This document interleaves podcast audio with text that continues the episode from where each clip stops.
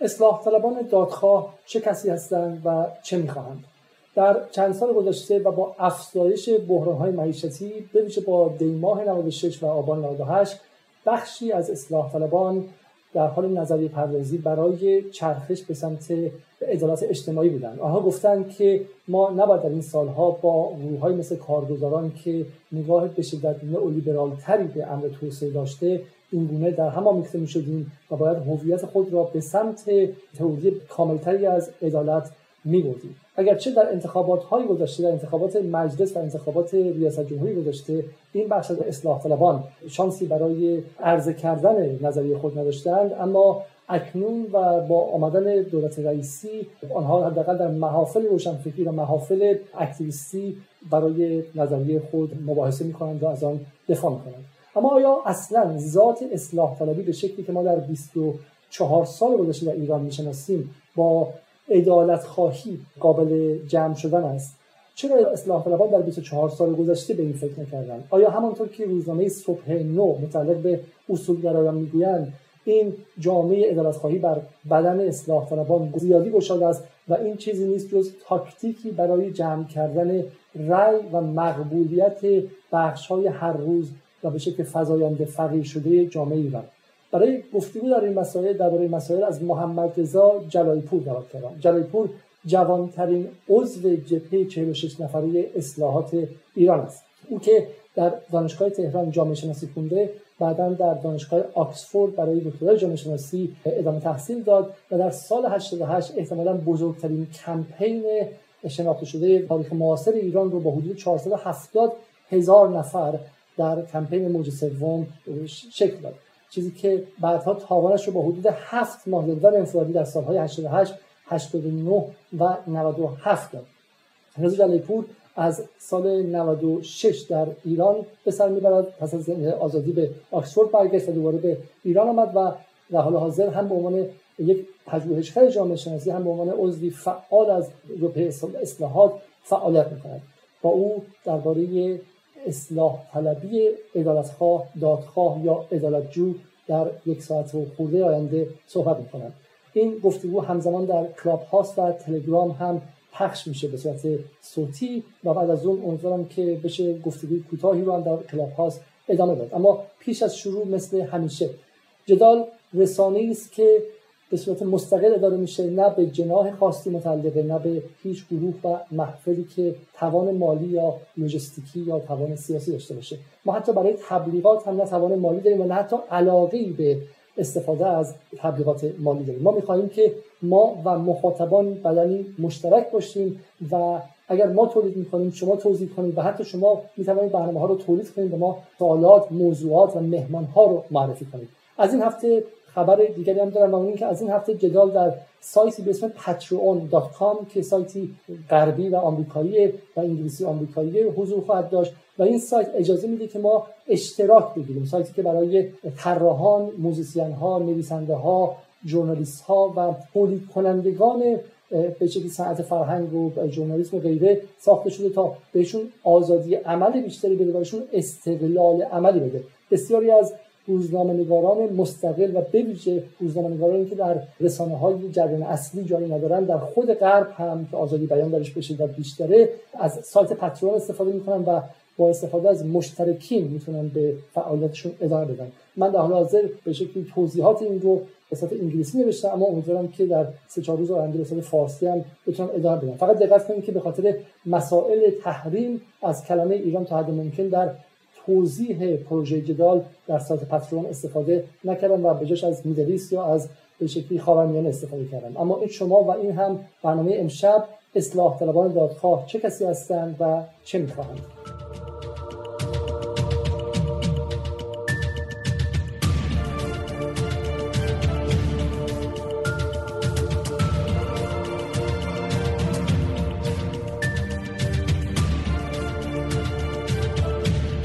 سلام آیه جلای پور خیلی خیلی ممنون که دعوت من رو به جدال پذیرفتیم و خیلی خوش اومدیم به برنامه امشب جدال.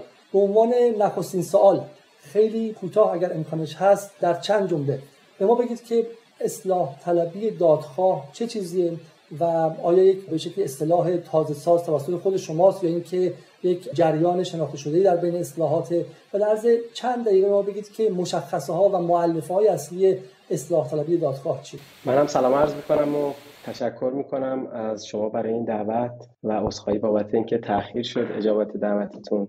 دست مریضات میگم بابت اینکه این رسانه رو تونستید به رسانه مستقل موثر در ابعاد خودش تبدیل بکنید. به اصلاح طلبی دادخواه تعبیریه که خب من به کار بردم در یکی دو سال اخیر ولی به تعبیری برای توصیف یه جریان واقعا موجوده که البته رو به تقویته. به نظرم همیشه بخشی از اصلاح طلبان این گرایش عدالت خواهانه رو بیشتر از بخش های دیگه داشتن. ولی به ویژه در سالهای اخیر توجه بیشتر شده هم در سطح نظری و هم شما نشانه رو در برنامه های اصلاح طلبان در انتخابات مجلس و ریاست جمهوری قبلی با اینکه در نهایت نامزد نداشتن می‌تونید ببینید.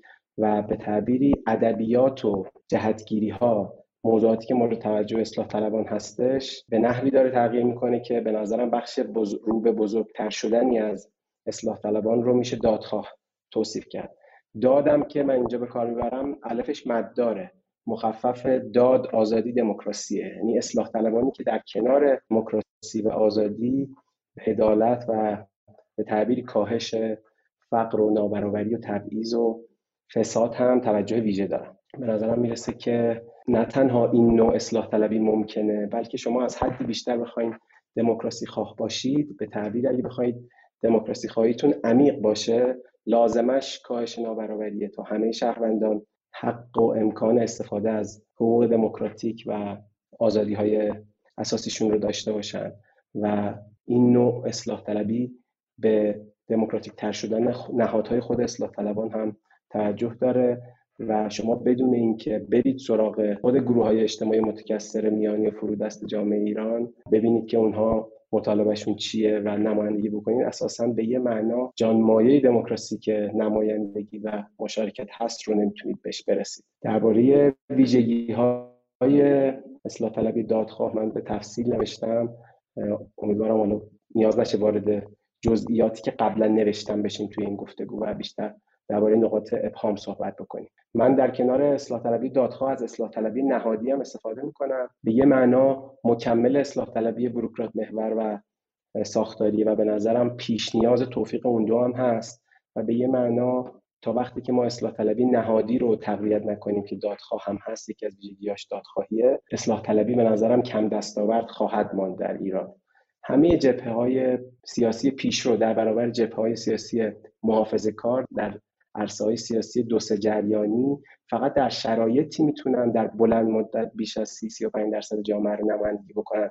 صرف نظر از اینکه در انتخابات ها پیروز میشن یا نه. که علاوه بر دموکراسی و آزادی به عدالت هم توجه ویژه دارن. یکی از دالهای مرکزی شده و به تعبیری عدالتی که اساسا این اصلاح طلبان ازش دفاع می‌کنن یکی از اقتضاعاتش دموکراسی و سیانت از آزادی اساسی شهروندان هم هست. حالا برای اینکه خود بحث مشخص شه واسه از عدالت صحبت می‌کنیم. خب خیلی دیگه از از افلاطون تا مارکس رو هم می‌گیره. و شما در معنایی که از عدالت میگه خب عدالت جنسیتی هست عدالت حقوقی همه شهروندان هست. اینکه چه می‌دونم بحث هایی که در دهه 70 اصلاح طلبان می‌کردن ایران برای همه ایرانیان خب عدالت حقوقی محسوب میشه. یه بحث دیگه از عدالت که حالا شناخته شده تر هست عدالت اجتماعیه و بحث شکاف طبقاتیه و بحثایی که حالا در فرهنگ چپ بود در دهه 50 هم بود و پدران شما در دهه 60 خط امامی ها جنای چپ اون موقع خب خیلی واضح‌تر می‌دونستن. شما منظورتون عدالت عدالت اجتماعی اقتصادی است یا اینکه نه؟ حالا یک معنای دیگه ازش برید که حالا به قول معروف معنای لیبرال ازش برید من فکر می‌کنم ما باید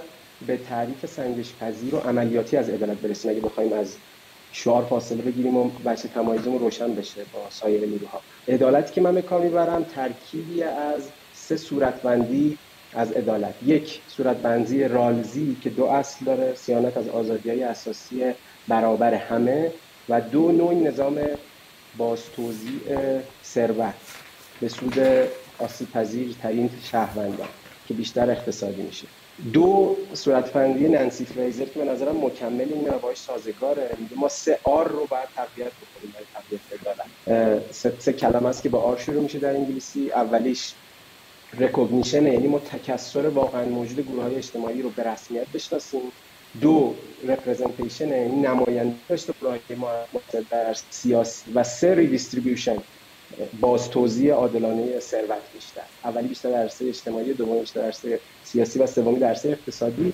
و معنای سومی که یه خود عملیاتی تره در سیاست عملی بیشتر متوجه اینه که شما نابرابری ها انواع نابرابری که لاقل هفت بود داره که یکی از مهمترینش اقتصادیه شاید مهمترین و انواع تبعیض فساد و فقر رو کاهش بدید. به این چهار هدف توجه کانونی دارید. من فکر می‌کنم که اصلاح طلبان بیش از اصولگرایان عدالت خواه می‌تونن به این معنای نسبتا جامع از عدالت توجه بکنن. چون علاوه بر عدالت اقتصادی به عدالت سیاسی عدالت فرهنگی عدالت جنسیتی عدالت مذهبی کاهش انواع تبعیض ها کاهش نابرابری های غیر اقتصادی هم توجه دارم. ولی منم قبول دارم که یه دو دهه از اواسط دهه هفتاد شمسی تا اواسط دهه 90 شمسی جریان اصلی اصلاح طلبان توجهش به عدالت کم شد برخلاف اون تبار عدالت خواهانی که در ایران داشت مثل همه نیروهای پیشرو در عرصه‌های سیاسی مشابه ما ولی به مرور کم شد که این هم اتفاق جهانی بود. یعنی کم توجهی بود که من خیلی بهش نقد دارم. من به نظرم اگر اصلاح طلبان در کنار دموکراسی عدالت رو هم دایره مرکزی می‌کردن اگه سال 84 به جای جبهه دموکراسی حقوق بشر جبهه دموکراسی و عدالت تشکیل می‌دادن اساسا آقای احمدی نژاد بر نمی آمد این پرچم رو زمین مانده عدالت رو بر نمی داشت و اتفاقا به یه معنا عملا هم به نام عدالت سیاست هایی اجرا کرد که در بلند مدت به نفع همه شهروندان نشد و یه توسعه فراگیر و پایدار رو به همراه نیاورد. ولی با اینکه من خیلی منتقد اون بیتوجهی اصلاح طلبان در اون دو هم به نظرم قابل درکه. یعنی همون موقع شما توی بریتانیا بلر رو دارید تو حزب کارگر و اجماع واشنگتن رو دارید به مرور همون نهاد تحت سیطره نئولیبرالیسم رو پیشنهاد می‌کردن درس گرفتن. از چون دیدن که عوارضش رو دیدن و نتایج افزایش نابرابری ها اینقدر پرهزینه بوده که نه فقط در جوامع غربی در جوامع در حال توسعه هم خیلی از جریان های عدالتخواه و سوسیال دموکراتیک تقویت شدن در سالهای اخیر خود نابرابری و فقر هم رشد عجیب غریبی تو ایران کرده یعنی بالاخره آخر دوره های خاتمی ما 12 درصد از شهروندان زیر خط فقر داشتیم. کاهش پیدا کرده بود. از 24 درصد رسید به زیر 12 درصد. ولی الان بیش از 36 درصده.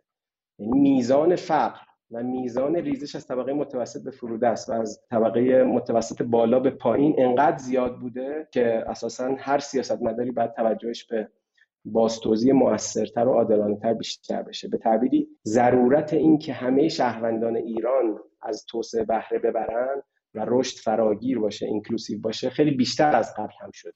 بسیار خوب. از بدین که حالا شما پس یک روایتی که دارید روایتی که همدلانه است با اصلاح طلبان در حداقل در دو سه دهه گذشته و گمان می‌کنید که چاره چندانی نداشتن همپای چرا؟ چاره داشتن چاره داشتن. من به نظرم اگر این توجه رو می‌کردن میگم آقای احمدی نژاد بر نمی آمد در همون دوره آقای خاتمی که کل جامعه ایران بهره مند شد از افزایش رشد اقتصادی می‌شد نابرابری بیشتر کاهش پیدا بکنه از آنچه که اتفاق افتاد. بذارید همینجا شروع کنیم. بذارید همینجا شروع بله. کنیم. چون اصولگرایان با خانه شما موافق نیستن. همون دو هفته پیش مثلا من آقای وحید اشتری اینجا داشتم که بهشون گفتم اصلاح طلبان مدعی که بهترین رشد اقتصادی در زمان خاتمی بود و توزیع اقتصادی هم عادلانه تری بود. خیلی حرف واضحی زدن. گفتن شما به ضریب جینی نگاه کنید که این رو به هیچ وجه تایید نمی‌کنه. ضریب جینی نشون میده که در سال 2010 به شکلی در دولت احمدی نژاد که ما کمترین ضریب جینی و به عبارتی کمترین اختلاف طبقاتی رو در تاریخ بعد از انقلاب و این رو شما نمی‌تونید منکر شید.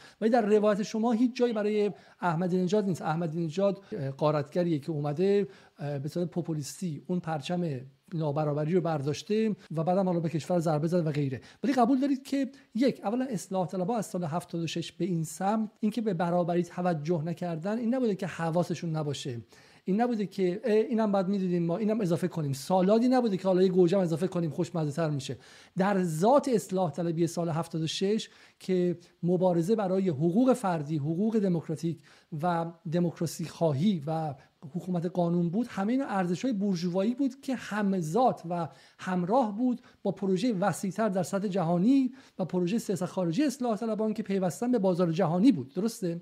برای همین من متوجه نمیشم که چگونه اصلاح طلبها می‌تونستن همه اون چیزای خوبی که سال 76 داشتن حالا عدالت اجتماعی هم بهش اضافه می‌کردن. اولا به نظرم تصویر این سیاسفیدی نیست. در دوره آقای احمدی نژاد به ویژه نقدی کردن یارانه ها واقعا به کاهش نابرابری و فقر انجامید.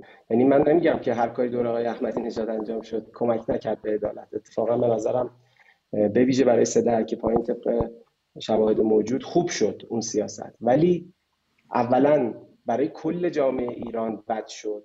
ما با اون میزان منابع نجومی برآمده از نفت و شرایط بهتر اقتصادی که در دورهای قبل ساخته شده بود می‌تونستیم خیلی رشد گیرتری رو داشته باشیم و ساختهای عمومی خدمات پایه همگانی کیفیت آموزش عمومی کیفیت سلامت عمومی خیلی بیشتر ارتقا پیدا بکنه. در مورد دولت آقای خاتمی هم درسته که ضریب جینیش به اندازه دوره آقای خاتمی احمدی نژاد کاهش پیدا نکرد. ولی اتفاقا وضعیت سدهک پایین در یعنی به تعبیری فقر کم شد نابرابری تقریبا ثابت ماند. و شاید براتون جالب باشه که دوره های هاشمی علیرغم نقدی که داریم به پاری سیاست های کلان نابرابری کم شده بود دوره های هاشمی. و به تعبیری در دوره های خاتمی ما تنها دوره که به نحو متوازنی هم رشد داشتیم و هم کاهش فقر. در بقیه دوره ها یا مثل دوره های احمدی نژاد رشد نداشتیم و فقط کاهش نابرابری داشتیم نوعی توزیع فقر. در دوره روحانی هم البته در دوره دوم خیلی تنگی بوده هم افزایش نابرابری داشتیم و هم کاهش رشد. این آمار ارقام به نظر من وقتشه که جامعه ایران باشون روبرو شه بله. ما نه اینا که میگم مورد اجماع یعنی گزارش های نهادهای معتبر داخلی مرکز آمار ایران اتفاقا یه گزارشی و اخیرا خود وزارت رفاه منتشر کرده.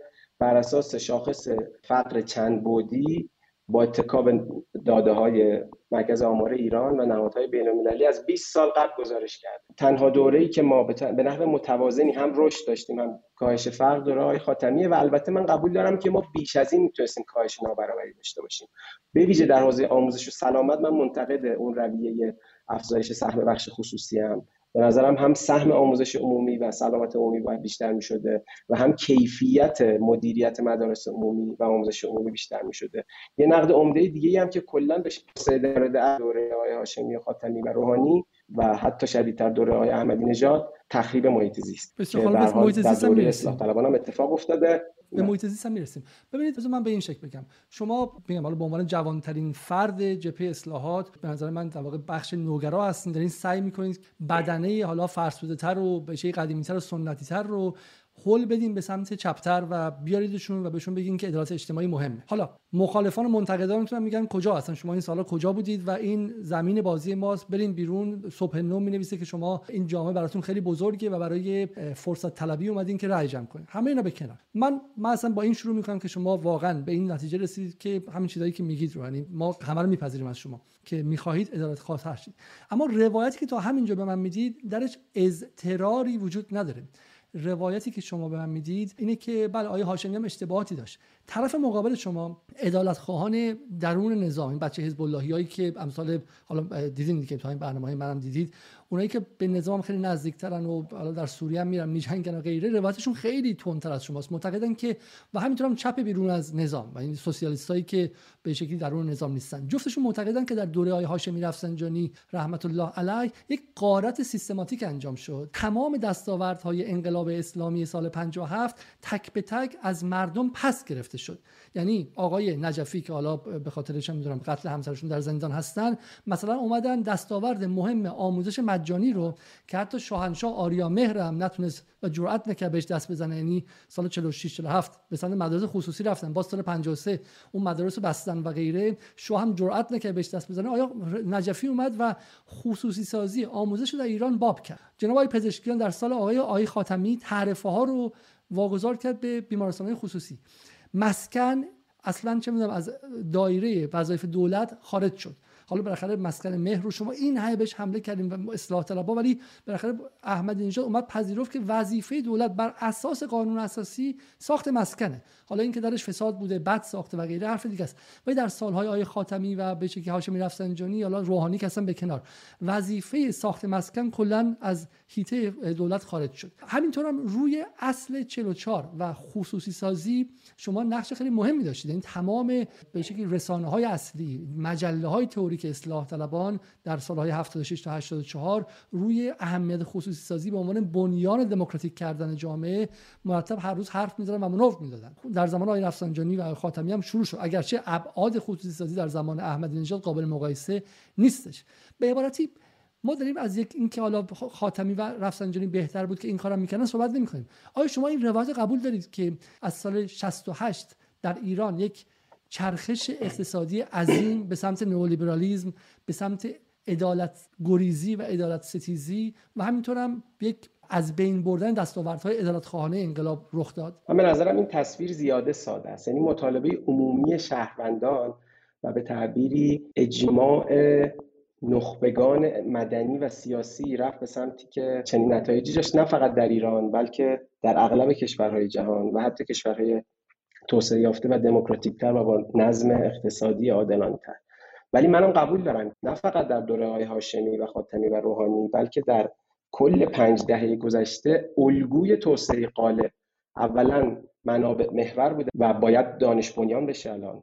این الگوی توسعه پایدار نبوده. لطمه جدی زده به محیط زیست و همه این دولت ها مقصرن که متوازن به هیچ عنوان نبوده بعد متوازن بشه. به یه معنا مشارکتی نبوده باید مشارکتی بشه و در دولت های بعد از جنگ خب نیروهای نزدیک به اصلاح طلبان طراح این تغییرات بودن و به همون میزان مسئولن.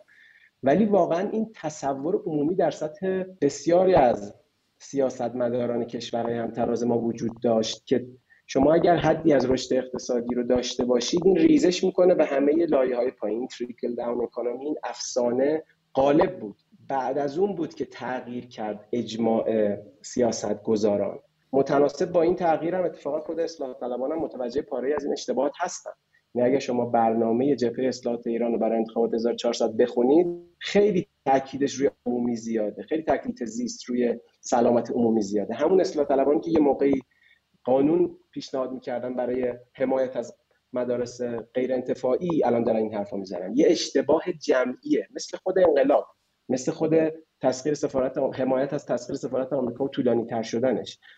اون موقع هم تقریبا اگه شما ر... نظرسنجی هم می‌کردید احتمالا رأی می آورد ولی به خطای جمعی بود. الان کمتر سیاست مداری من می‌شناسم معتقد باشه که طولانی شدن تسخیر سفارت به نفع ایران شده.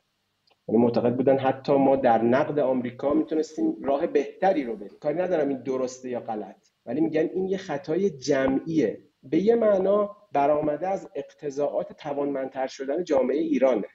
ما اتفاقا نیاز داریم به تقویت بخش خصوصی ولی مسیر خصوصی سازی مسیر اشتباهی بود. ما اتفاقا باید می‌رفتیم به سمت افزایش کیفیت خدمات عمومی به ویژه توزیع آموزش و سلامت و زیرساخت های شهری حمایت از آسیب پذیرترین شهروندان در عین انحصار زدایی هایی در عرصه اقتصاد که عملا اتفاق نیفتاد و نه فقط ایران خیلی کشورهای دیگه هم درس گرفتن. الان همون نهادهای بین‌المللی که اجماع واشنگتن رو پیشنهاد می‌کردن همون حتی نهادهای وابسته به سازمان ملل و بانک جهانی و صندوق بین‌المللی پول دارن تاکید می‌کنن که باید نابرابری رو بکاهید توسعه و پایدار باشه متوازن باشه مشارکتی باشه.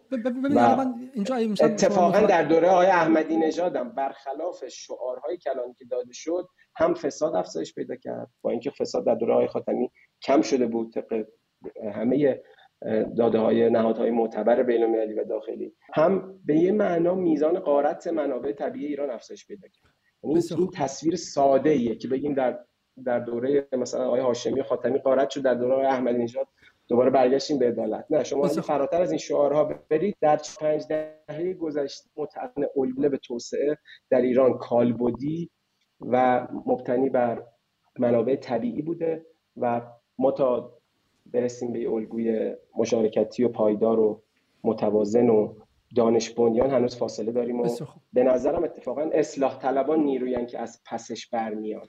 متاسفانه. من خیلی دوست داشتم که اصول گرایان حالا حالا حالا به سمت این بره ولی خب نشانهاش دیده نمیشه. جناب آقای جلای پور شما میفرمایید که اولا که یک اشتباه جمعی بوده. مثل اشغال سفارت آمریکا مثل خود انقلاب. یعنی شما انقلاب رو هم من فقط برای اینکه مطمئن باشم درست فهمیده باشم. انقلاب رو هم یک اشتباه جمعی خوندید درسته؟ اون خوشخیالی که فکر کنیم اگر ساختارهای کلان تغییر بکنن بدون تغییر های نهادی اون رویه های نهادی در ساختارهای جدید باز تولید نمیشن و ما به اون جامعه آرمانی می‌رسیم ولی این خطا بوده دیگه. بدون توجه به اینکه بعد از انقلاب ها معمولا در دوره بیدولتی ناامنی جنگ و اینها ایجاد میشه و همش شد. یعنی ما بعد از انقلاب علاوه بر انزوای بین المللی جنگ هم تجربه کردیم. به یه معنا محصول ارادی فعالیت انقلابیون نبود.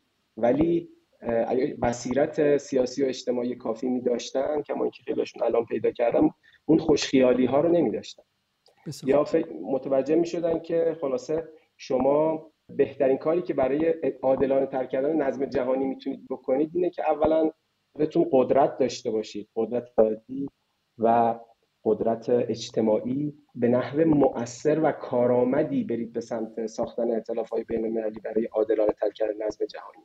اینکه از دیوار سفارت برید بالا و منزوی شید و یک عمر تحریم شید و الان تا چین و روسیه هم به خاطر بسیاری از تحریم ها نتونن در ایران سرمایه گذاری بکنن این به تعبیری نوعی خودزنیه نه عادلانه تر کردن نظم جهانی حالا حالا من به اینجا می‌رسم. من می‌خواستم بفهم پس شما انقلاب رو هم در واقع اون خوشخیالی که ما با انقلاب می‌تونیم مسائل حل کنیم رو در کنار اینها گذاشتید.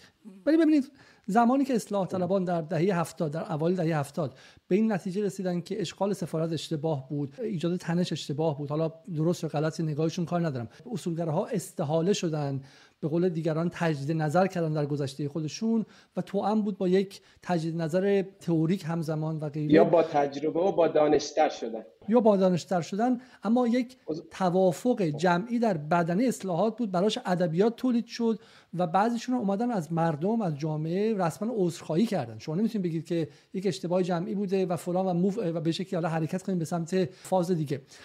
مگر اینکه شما فکر کنید که کشور به شکلی ارث شماست و مردم بالاخره به شما رأی بدن. حالا ما اشتباهی کردیم چون حالا اون طرف هم ممکنه همین رو بگه. اما واقعیت این که مردم نگاه می‌کنن خب اگر اشتباه بوده در سال 68 عبور و فاصله گرفتن از همه دستاوردهای ادارت خواهانه چون در جهان هم این اشتباه رو کردن خب اولا که چرا فقط محمد رضا جلایی پور به عنوان جوانترین فرد جبهه اصلاحات اینو میگه؟ چرا آقای خاتمی نمیگه؟ چرا آقای عارف اینو نمیگه؟ چرا چرا بیانیه رسمی خاتمی میگه اخیرا. اگه شما ادبیات آقای خاتمی رو در دو سه سال اخیر دنبال کرده باشید به وضوح توجهش به عدالت به عدالت آموزشی به عدالت اقتصادی در شد و همیشه یه, یه بخشی از جریان اصلاح طلبان که اساسا تبار عدالت خواهانه داشتن به یه معنا عدالت خواه بودن. یعنی آقای مثلا علوی تبار همیشه توجه داشته به نابرابری. ولی یه موقعی تو حاشیه بوده الان حرفش رو تعداد بیشتری می‌زنن یا تشکل‌هایی مثل سازمان مجاهدین انقلاب و جبهه مشارکت الان حزب اتحاد اینا رسما میگن ما سوسیال دموکراتیکیم. یا بالاخره دولت آقای خاتمی کسی مثل آقای شریف زادگان هم داره که اساسا وزارت رفاه را میندازه. آقای میدری که الان به نظرم مهمترین تغییر نهادی برای بست عدالت رو در همین دولت قبلی اجرا کرد این پایگاه اطلاعات رفاه ایرانیان مهمترین لازمه اینه که شما بتونید عادلانه مالیات بگیرید کارآمد توضیح کنید به نیازمندترین ها برسونید حمایت دولت رو. یا در طرحهایی مثل تابعیت مادرانه و شناسایی کودکان بازمانده از تحصیل واقعا کارهای موثری کرد. این آقای میدری همون موقع که مجلس شما بودن ولی خب جریان اصلاح طلبان نبود. الان جریان اصلی اصلاح طلبان دارن این حرفا می‌زنن یعنی اتفاقا اون گرایش حالا به تعبیری نوعی بازار بنیادگرای بازار الان در اصلاح طلبان در حاشیه رفته. ولی آره در دوره آقای هاشمی اون خوشخیالی وجود داشت نه فقط در ایران در سطح جهان. خب من همیشه خب می‌خوام متوقف کنم باید درس بره و البته به نظرم اصلاح طلبان حتما باید مسئولیت بپذیرن. من به نظرم اصلاح طلبان برای کمکاری در تقویت آموزش عمومی و سلامت عمومی و صیانت از محیط زیست حتی اگه عذرخواهی هم بکنم خوبه. چیزی که متوجه نمیشم اینه شما مرتب میگید که این اشتباه در جهان هم بود. اولا که در جهان معنی جهان چیه؟ یعنی به نظر میاد که شما یک چیزی رو به عنوان فرض مقدم و فرض متقن می‌گیرید که آقا در جهان یک راه و روشی یک جهانی وجود داره یک راه و روشی داره. ما هم همون راه و روش رفتیم. در حالی که اولا ایران و جمهوری اسلامی و از جمله اصلاح طلبها در سال دهه دهه 60 همیشه گفتن ما کشور انقلابی هستیم بعد اومدیم می‌خوایم راههای بومی رو پیدا کنیم. خب جهان که شاهنشاه آریا مهر داشت میرفتش که دقیقا با همون مدل های بانک جهانی داشت می‌رفت. اگه قرار بود که راه جهان یعنی در گیمه بذارم غرب رو و اون همون مدلی که از طرف بانک جهانی و از طرف سازمان تجارت جهانی دیکته می‌شد به کشورها ما می‌رفتیم که خب نیازمند انقلاب و 8 سال جنگ و این هزینه عظیم در در مسیر نبودیم که. شما وقتی از جهان صحبت می‌کنید منظورتون چیه؟ چرا چرا اصلا فکر می‌کنید که در سال 68 جهانی بوده که همه موظف بودن ازش پیروی کنن؟ اصلا همچین فکر نمی‌کنم. من خودم منتقد اجماع جهانی و موقعم. ولی الان درباره سازمان ملل و اجماع واشنگتن فقط حرف نمی‌زنم. یعنی اگه شما حتی در دانشکده های سیاست گذاری عمومی جهان نظرسنجی می کردید غلبه این الگوی توسعه لیبرال نو لیبرال و لیبرال رو می‌دیدید الان دولت رفاه فراگیر خیلی حامی بیشتری داره. چون جامعه جهانی و درس گرفتن زینه های اون نوع مدل توسعه. به تعبیری الان بیشتر جریان های سیاسی به ویژه اونایی که نزدیکترن به جبهه های پیشرو اینها توجه دارن به عوارض و هزینه های نابرابری و فقر. الان می‌دونن که مثلا سرمایه گذاری رو آموزش عمومی بهترین سرمایه گذاری روی توسعه هم هست. و حتی اگه دنبال توسعه فراگیریان که همه شهروندان ازش بهره مند بشن باید سیانت کنن از محیط زیست و وضعیت فعلی ایران رو شاهد نباشیم. وقتی درس می‌گیرن وقتی انباشت تجربه و دانش به سمتی میره خب ایرانیان هم بهره بگیرن. من اصلا فکر نمی کنم که همه ویژگی های جامعه ایران مختص ایران ما اشتراکات زیادی داریم. همین الان هم خیلی از مسائلمون جهانیه و البته در زمینه تاریخی و نهادی ایران ما باید پاری از تغییرات به سمت عدالت و رفاه و آزادی و دموکراسی رو مورد توجه قرار آقای یاد خوبی در نشریه پوشه دارن. پویش پویه دارن در شماره 12 اونجا به درستی استدلال می‌کنن که همین الان سه تا مسئله اصلی ایران نابرابری محیط زیست و حالا کاهش ظرفیت های دولت. اینا واقعا مسائل تقریبا جهانیه. من حالا یکی دیگه هم اضافه می‌کنم به این سه تا مسئله. مسئله نمایندگی سیاسی.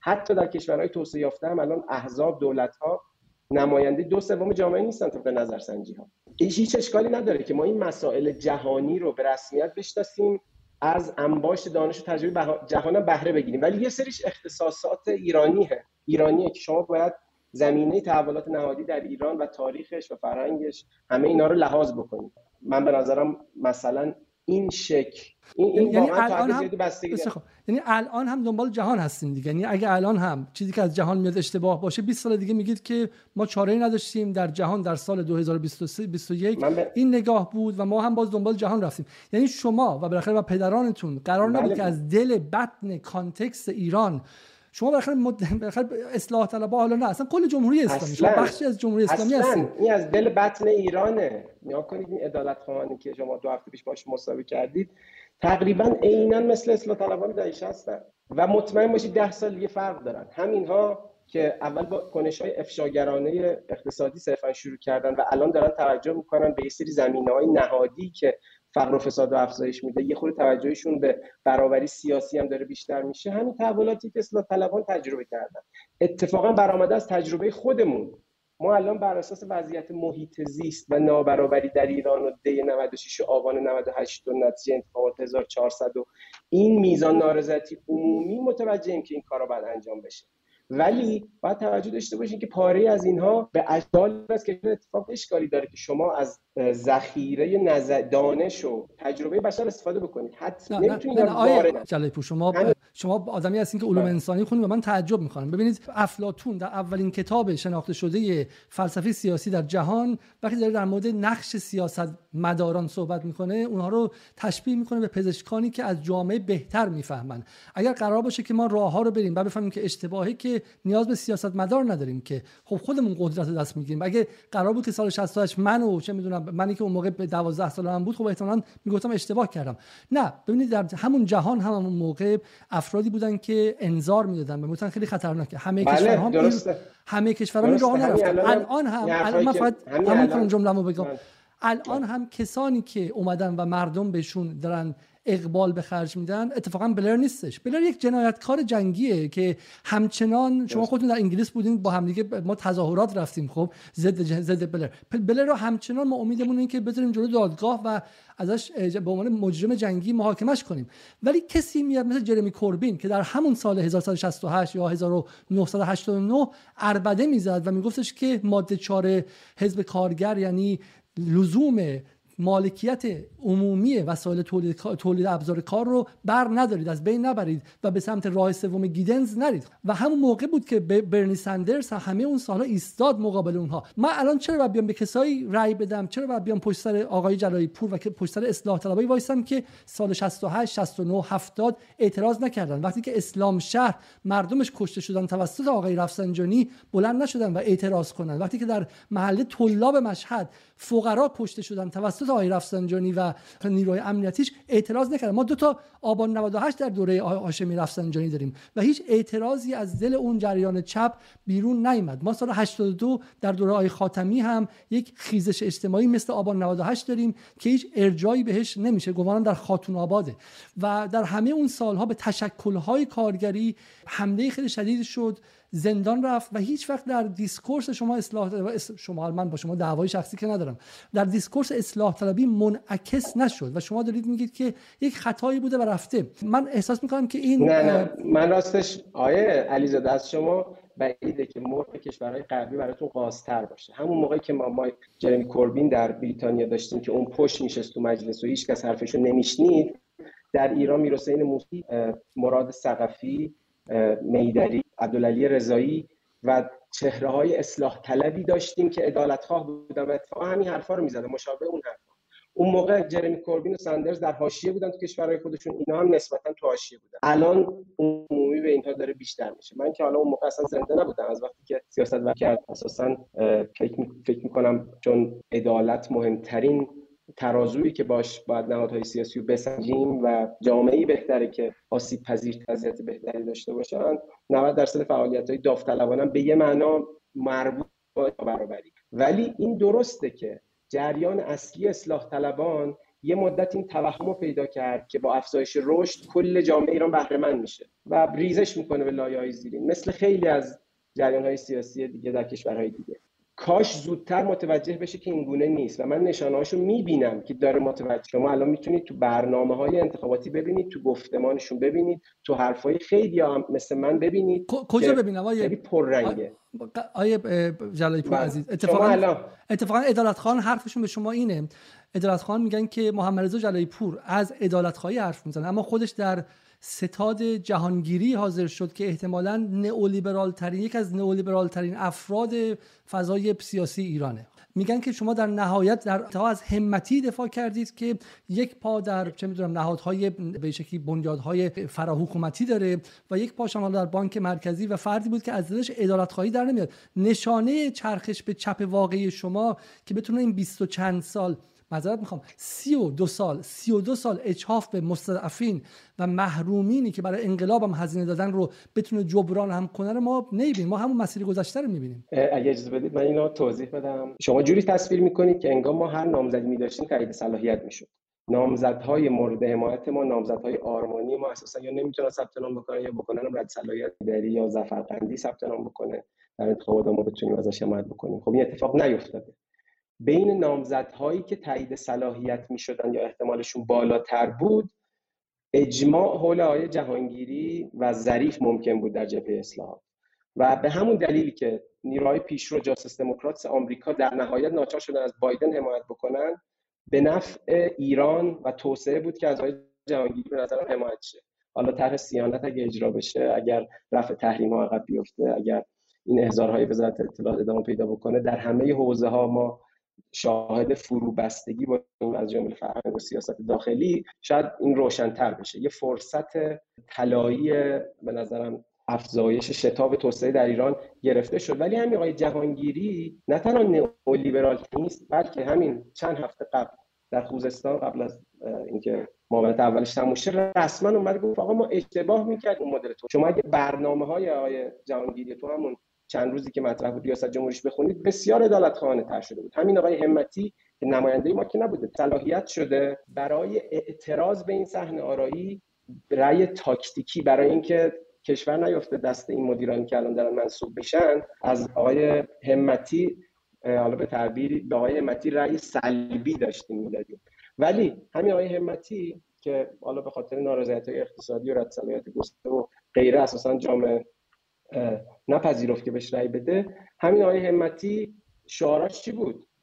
همین برای معتادان محیط زیست همین که نصف کابینه زنان و جوانان تعداد ساز محیط زیست بره بالا برای بهزیستی. اگه شما به محتوای شعارش نگاه بکنید از عدالت ما عدالت خانه تره. ما باید بریم دنبال سیاست هایی که به نحو کارآمد و پایدار عدالت رو بس میدن نه صرفا شعارش رو بدیم. همه اینا هم یواش یواش متوجه شدن که یه لحظه بیستید یه لحظه. اگه فقط به شعار باشه من بدون رو در بگم سعید جلیلی تر... نیست برنامه هاشون بودم سعید جلیلی سعید جلیلی تقریبا میشه گفتش که در حد مثلا کوبا و سوئد و اینها بود. یعنی خیلی از نظر شعار حداقل کسی مثل سعید جلیلی شعارهاش خیلی رو به جلو و خیلی عدالت خواهانه بود. ولی ما ببخشید اینا پوپ اتفاقا پوپولیستی اون. شما برنامه دقیق نمی‌دید معلوم نمی‌کنید که با کدوم سیاست کارآمد و پایدار می‌خواید نابرابری رو کم کنید فقر رو کم بکنید؟ نتیجهش همین آقای احمدی نژاد میشه. من الان باور دارم که لازمه رشد فراگیری که همه شهروندان ازش بهره مند بشن اتفاقا رفع تحریم ها هست. خب اینو همتی می‌گفت رئیسی که نمی‌گفت جلیلی که نمی‌گفت. متاسفانه خیلی اگر امکانش دهک پایین همین سه میلیون خواهم داد. اجازه بدید شما میفرمایید که همتی راه حلش ادالت خواهانه تر بود برای اینکه از تحریم میگذشت. من فکر می‌کنم که ما وارد شما فلسفه فلسفه هم خوندین مثل من. وارد سفسته دارین میشیم. شما پس در نهایت حرفی که از به عنوان ادالتخواه دادخواه می‌زنید نه من سیاست های آیه علیزاده باز از تحریم میگذره که. آیه علیزاده شما گوش نمی‌دید؟ من میگم من میگم نماینده ایجابی ما که نبوده آیه همتی از بین اونایی که تایید صلاحیت شده ما رأی اعتراضی و سلبی می‌خواستیم بهش بدیم. اونم برای اینکه آقای رئیسی نیاد برای اینکه جامعه بتونه نفس بکشه برای اینکه نریم به سمت تشدید فرق با, با تداوم تحریم ها ولی بله حتما من طرفدار رفع تحریم ها هستم و اقتضای عدالت هم اینو می‌دونم. یعنی من به نظرم تحریم ها داره حقوق آزادی های اساسی به ویژه دهکای فرودست رو در ایران تهدید می‌کنه. واقعا تروریسم اقتصادیه. معلومه که من حمایت می‌کنم از اینکه یکی تحریم ها رو رفع بکنه. خیلی برام روشنه که این خب از خب، خب، لوازم خب, پس, پس فرق شما پس, پس اگر اصل قضیه با تحریمه پس ما اول تحریم رو حل کنیم بعد بحث عدالت خواهی و غیر عدالت خواهی توسعه فرق شما با کرباسچی چیه؟ فرق رضا جلای پور با کرباسچی چیه؟ فرق فرق من اینه که اولا ما همزمان با رفع تحریم و رشد رشد بیشتر اقتصادی باید بریم به سمت بازسازی عادلانه ثروت. و حساسیت به کاهش انواع نابرابری حتی با همین کیک اقتصادی باید کیفیت آموزش عمومی و سلامت عمومی و صیانت از محیط زیست رو افزایش بدیم. ولی در این من با آقای کرباسچی اشتراک دارم که رفت باید تحریم ها رفت بشه. اساسا شما بدون رشد و بازتوزیع عادلانه چگونه می‌خوایم فقر رو کم کنیم؟ هر کس تو این شرایط همونطوری که احمدی نژاد شما خودتون فرمودین که احمدی نژاد در دورش احمدی نژاد نداشتیم ولی نفت نجومی داشت. اون پول نفت نجومی داشت. الان اون خبرها نیست. الان ما 500 هزار میلیارد کسری بودجه داریم. هر کس از این کسری بودجه با خبر باشه توجه نداشته باشه که تورم در واقع گرفتن از جیب فقیرترین شهروندان ایران و ریختن به حساب فرادستانه. نوعی مالیاتگیری از فرودستان به نفع فرادستانه. کسی که توجه نداشته باشه که لازمه کاهش تورم لازمه حمایت موثر از شهروندان لازمه نظام آموزشی و سلامت عمومی بهتر. اینه که ما منابع بیشتری داشته باشیم که یکی از مهمترین پیش نیازاش رفع تحریم هاست که هم هزینه های ما رو بسیار برده بالا هم درآمدهامون رو کاهش داده. من به نظرم شعار داره میده اگه واقعا شما دقدقه اون فقرا دقدقه نابرابری دارید دقدقه سوخبر و کولبر و کسانی که در آبان 98 و دی 96 از شدت استیصال اومدن تو خیابون رو دارید. اگر به نظرم مخالف تحریم ها نباشید البته رفع عزتمندانه تحریم ها که ممکن بوده. آقای روحانی گفتش اگه اجازه می‌دادن من دی دی پارس بخشید اسفند پارسال رفع می‌کردم. من به نظر ما داریم به سمتی میریم که احتمالا با امتیازدهی بیشتر به یه برجام یا یه برجام ماینس می‌رسیم. با این همه هزینه اجتناب پذیر که رودوش فقیرترین و آسیب پذیرترین شهروندان ایران بوده. آقای جلیلی می‌تونه شعارشو بده بگه من رفع تحریم نمی کنم ولی عدالت خواهم. ولی من باور نمی کنم من به عنوان یه کارشناس سیاست گذاری عمومی متوجه هم که نمیشه. شما نمی‌تونید بدون رشد که البته باید فراگیرش کرد برخلاف پاری از دورهای قبل یعنی یکی از نقدایی که به دوره دوم آقای روحانی به ویژه دارم اینه که حتی اون سالهایی که بعد از برجام یه گشایش اتفاق افتاد بهرش بیشتر به فرادستان رسید و اخشار فرودست و دهکای حالا اینکه خیلی واضحه دیگه بله. مجله فوربس مجله فوربس نوشتش که تحریم بله. واقعا نعمت بود بر در این سالهای گذشته بله. و تعداد میلیونرهای ایران 24 بله. درصد افزایش کرد خب من با این موافقم صدها بارم ده ها بارم نوشتم ولی لازمه ی حل این چیه یه نظام مالیاتی کارآمد که اتفاقا همتی شعارشو داد گفت من می‌خوام مالیات بر همتی خب رئیس بانک و ثروت رو بزن آی جلال ببینید ببینید من من به شما من شما رو خب سال هاست نزدیک 12 سال دنبال کردم خب و از شما من اتفاقا اگر قرار اگر اگر قرار این حرفش عدالت خانه است که ما نظام مالیاتی مبتنی بر پی آی تی مبتنی بر درآمد خانوار می‌خوام اعمال بکنم. نه مبتنی بر, بر تولید. الان الان 3 درصد دهکی بالا دارم مالیات میدم. اون گفت من می‌خوام برم یه بانک داده جامع درست بکنم خزانه واحد رو تقویت بکنم برم به سمت افزایش مالیات بر ثروت و درآمد خانوارها و بازتوزیع موثرترش برای فرودستان به سه که پایینم می‌خوام سه میلیون بدم. آیا این, شما این, این به نظرم بیش از جلیلی. اون تکنوک اون تکنوکرات هایی که می آوردن این کارو بهتر می‌تونستن بکنن. شما اینا شعارش حرف ولی عملا نمی‌تونن. شما طوری دارید حرف می‌زنید که در 8 سال گذشته من حکومت دستم بوده و دولت دستم بوده و بانک مرکزی دستم بوده. حالا شما از زندان و از به شکلی دانشگاه از جنبش روی زمینی اومدید. دارین میگید که ما این کارو می‌تونیم شما 8 سال تو دولت بودین. چرا خب تو اونجا قوانین مالیات عوض نکردین؟ همتی رئیس بانک مرکزی بوده من نه نه نه. شما مدافعش بودید. شما در 8 سال دولت روحانی شما نخوندید نوشته های منو. من رأی دادم با آقای روحانی که آقای قالیباف یا رئیس رئیس جمهور نشه برجام واسط بشه جنگ جنگ نشه جامعه نفس بکشه اینترنت رشد بکنه. همین اتفاقات هم افتاد. ولی از همون روز اول نقد کردم. من فقط به نسبت آقای رئیسی و آقای قالیباف با آقای روحانی رأی دادم. نماینده من که نبوده. اگه من می‌تونستم کسی رو انتخاب بکنم که میپسندم قطعا کسی دیگری می بود ولی در همه چیز از واکسن و کرونا بگیرید تا همین نظام آموزش آموزش و سلامت عمومی و نظام مالیاتی و همه اینها ده ها نقد من نوشتم. بعضیش انقدر سریع زبانش که به گوشم رسیده که ایشون و پاره از مدیران عالی دولت ناراحت شدن. چه با یعنی نه ببین آیه اولا که من شخص شما رو نمیگم من دارم اصلاح طلبان رو میگم. شما به من یک نقد از اصلاح طلبان به مالی به سیستم مالیاتی آقای روحانی بدید. خب تا همین چند ماه گذشته اولا که آقای میدری شما مرتب میگید و آقای سقفی رو میگید ما از چیزی به اسم اصلاح طلبی صحبت می‌کنیم. اصلا اون 46 نفری که عضو اتحاد نوشته. حزب اتحاد نوشته. نیا کنید این برنامه جبهه اصلاحات ایران رو شما برید بخونید 187 پیشنهاد دقیق و سنجش پذیر داره. برنامه دقیق و سنجش پذیر برای اولین بار در ایران. یه جبهه سیاسی میگه اگه ما نامزدمون رئیس جمهور بشه این کارا رو می‌خوایم بکنیم. خیلی دقیق که شما بعدش می‌تونید گریبانشون رو بگیرید که چرا محقق نشد. یک برنامه بسیار عدالت خواهانه تره از هر جریان. البته سیاست های کارآمد و پایدار بستنده عدالت. متوهمانه نه صرفا شعار نه. منابعش رو هم مشخص کرده که از کجا می‌خواد بیاره. این برنامه توی جبهه اصلاحات ایران تصویب شده. یعنی اصلاح نظام مالیاتی که همه اینا توشه اونجا اعضای جبهه اصلاحات بهش رأی دادن. یعنی توجه دارم به این. ولی منم قبول دارم که به مرور توجه داره زیاد میشه. اصلا کافی نیست و قبلا هم از این کمتر بوده.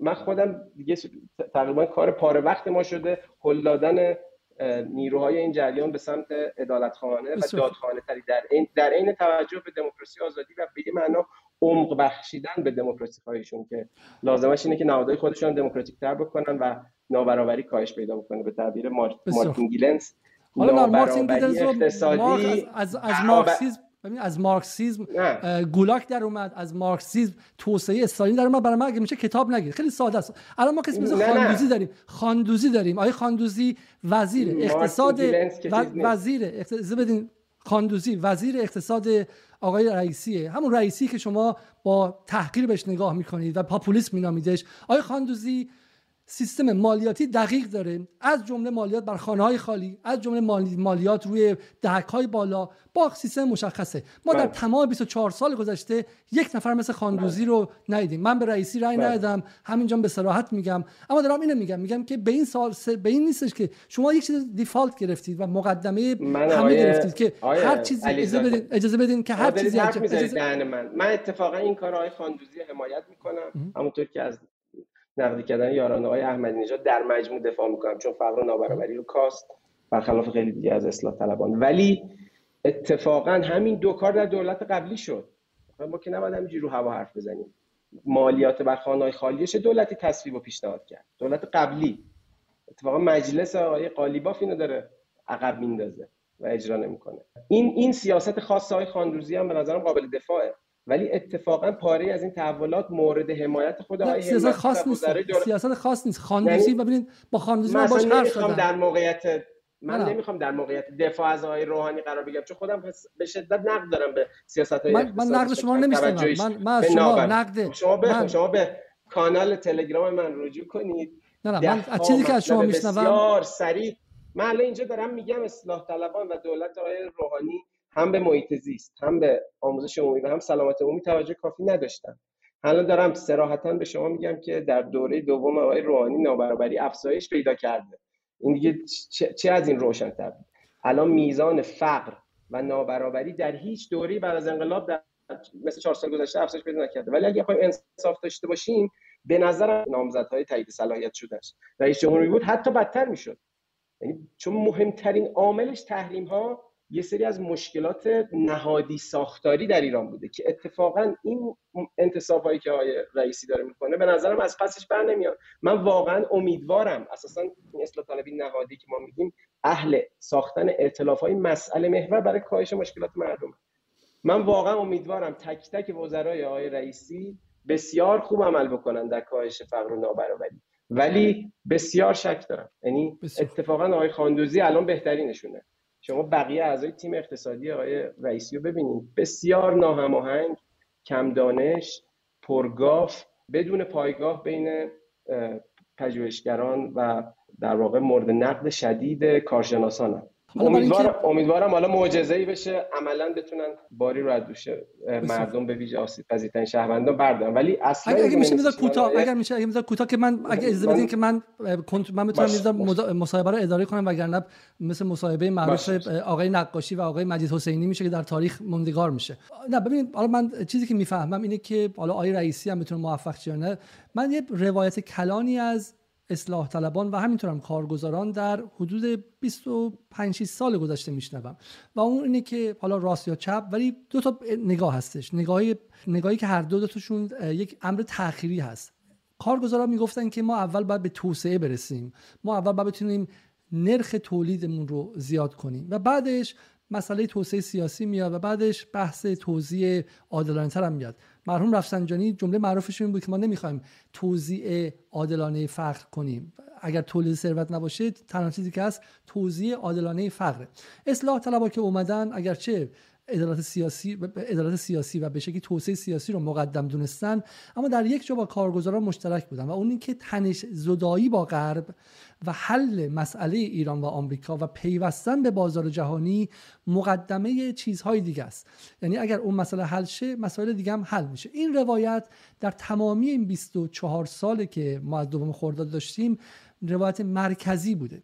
یعنی من همین الان از شما بپرسم که جناب آقای جلای پور عزیز شما با همه این خانش ادالت خواهانتون چرا در انتخابات گذشته بغل غلام حسین کرباسچی که واضع و مبتکر امری به اسم تراکم فروشی در ایران بود که بسیار ناعادلانه سازی هوا محیط زیست و غیره بود و بقیه کارگزاران که می‌دونید که آموزش رو از بین بردن آموزش دولتی و عمومی رو از بین بردن و غیره ایستادید احتمالا جوابتون همینه اینه که چون تضاد اصلی برای ما امر این بود که ما با آمریکا وارد جنگ نشیم. تضاد اصلی شما سیاست خارجی و پیوستن بازار جهانی بود. درسته؟ نه. من تضاد اصلی برام اولا حفظ ایران بود اینکه جنگ نشه و ثانیا اقتصاد ایران به سمتی نره که فقرا و نابرابری افزایش پیدا بکنه. و متاسفانه داریم به اون سمت میریم همین الان. من کجا در کنار های کرواسی نشستم؟ من فکر کنم بیشترین نقد های با ذکر نام به کارگزاران رو بین جوانان اصلاح طلب فکر کنم من نوشته باشم. من نمی‌فهمم چه چه ربطی داریم ما. نه ولی گفتتون در انتخابات در نهایت در یک کمپ بودین. نه ولی خ... نه نامزدای ما رو زدن. بله آقای سندرز و بایدن هم در نهایت توی کمپ بودن ولی چه ربطی دارن به هم طرفداران بایدن طرفداران بایدن الان... از کیر استارمر دفاع نمی‌کنن کسانی که در انگلیس پر از سوسیالیستی بله. هستن که تن به انتخاباتی که دو تا از نمایندگان بورژوازی قارتگر هست نمیستن شما اگه بخواید تا ابد اینو بگید که همیشه بله. می‌تونید بعدا چه می‌دونم بله. می‌تونید از هر کسی خواستین دفاع کنید رای بدید از که از روحانی ما دیگه نئولیبرالتر نداشتیم ولی چون کاندیداهای شما رو زدن اینکه بله. بالاخره نه اینکه برای من ولی برای مردم آبان 98 میگن اصلاح طلب اصولگرا دیگه تمام ماجرا برای اونها پذیرفته نیست این نقد شما. من به اون مردم حق میدم با این میزان افزایش فقر و نابرابری و این میزان فروبستگی سیاسی همچین حرفی بزنن. ولی فکر می‌کنم راهی که در عمل به نفع همون هاست اتفاقا اولا حفظ ایرانه ثانیا افزایش قدرت اقتصادی ایرانه که از لوازمش رفع تحریم هست. افزایش تحریم ناپذیری ایران. الان ایران تحریم پذیره چون اساسا به جایی بر نمی‌خوره تحریمش بکنیم. بله من دوست دارم ایران رو ریلی بیفته که نشه تحریمش کرد. اگه این سه چهار ساله میشه راه ها لوله های از ایران رد بشه که بخش بزرگتری از کشورهای جهان زینف امنیت و ثبات تو ایران بشن من حامیشم. خب این آقای همتی می‌گفت و با اینکه من تو خیلی زمینه باش اختلاف دارم انقدر این برای من مهمه که ایرانی بمانه فقر از حدی بیشتر نشه که به آقای رئیسی ترجیح دادم و با صدای بلند گفتم که رأی اعتراضی میدم.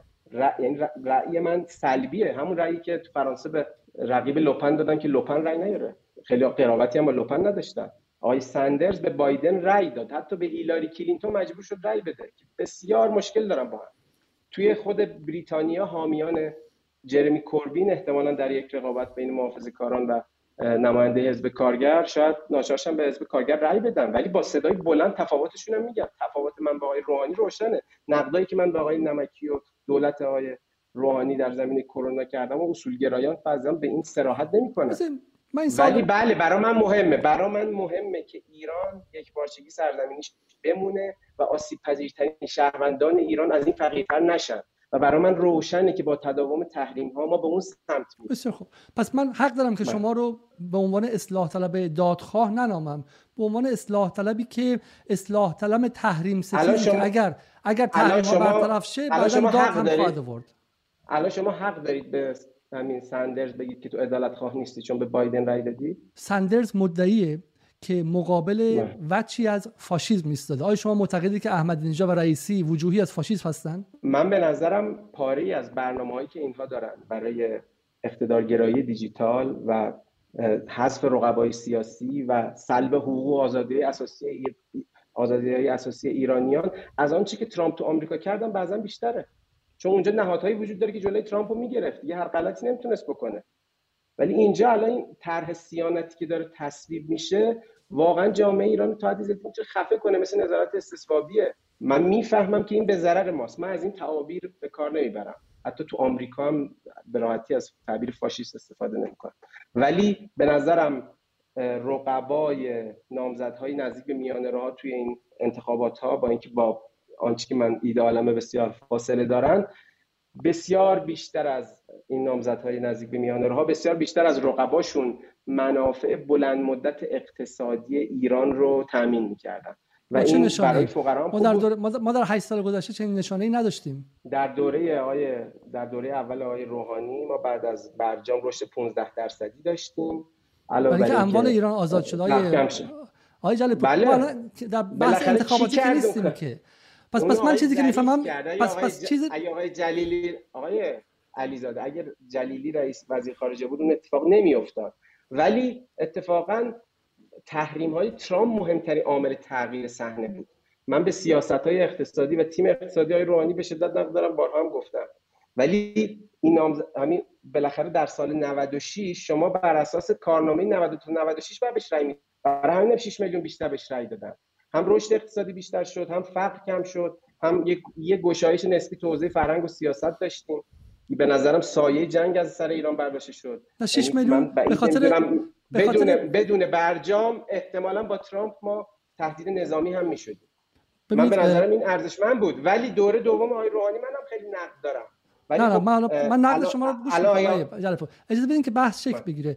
ببینید شما چون از کلمه پاپولیسم خیلی استفاده کردید خب اون طرف هم ممکنه بگه که شما پاپولیسم و سیاست خارجی داشتین و رأی روحانی هم از این بود. روحانی وعده داد که من هم چرخ سانتریفیوژ رو میگردم هم چرخ اقتصاد رو. وعده وضع اقتصادی همه خوبه. بعدم گفتش که نشد نذاشتن. عملا چیزی که همه های جهان میگن. ترامپ هم گفتش که اون کسایی که پشت پرده بودن نگذاشتن. درسته؟ و شما با یک ترامپ از 13 معاهده جهانی از جمله معاهده پاریس از جمله یونسکو از جمله سازمان بهداشت جهانی هم اومد بیرون. کی پیش بینی می‌کرد که همچین دیوانه رئیس جمهور آمریکا بشه؟ ولی تو همون دوره اول که برجام حاصل شد همه این نتایج داشت. یعنی ما هم رشد اقتصادیمون بیشتر شد هم فقرمون کم شد هم جامعه نفسی کشید. برای همین 6 میلیون بیشتر بهش رأی دادن.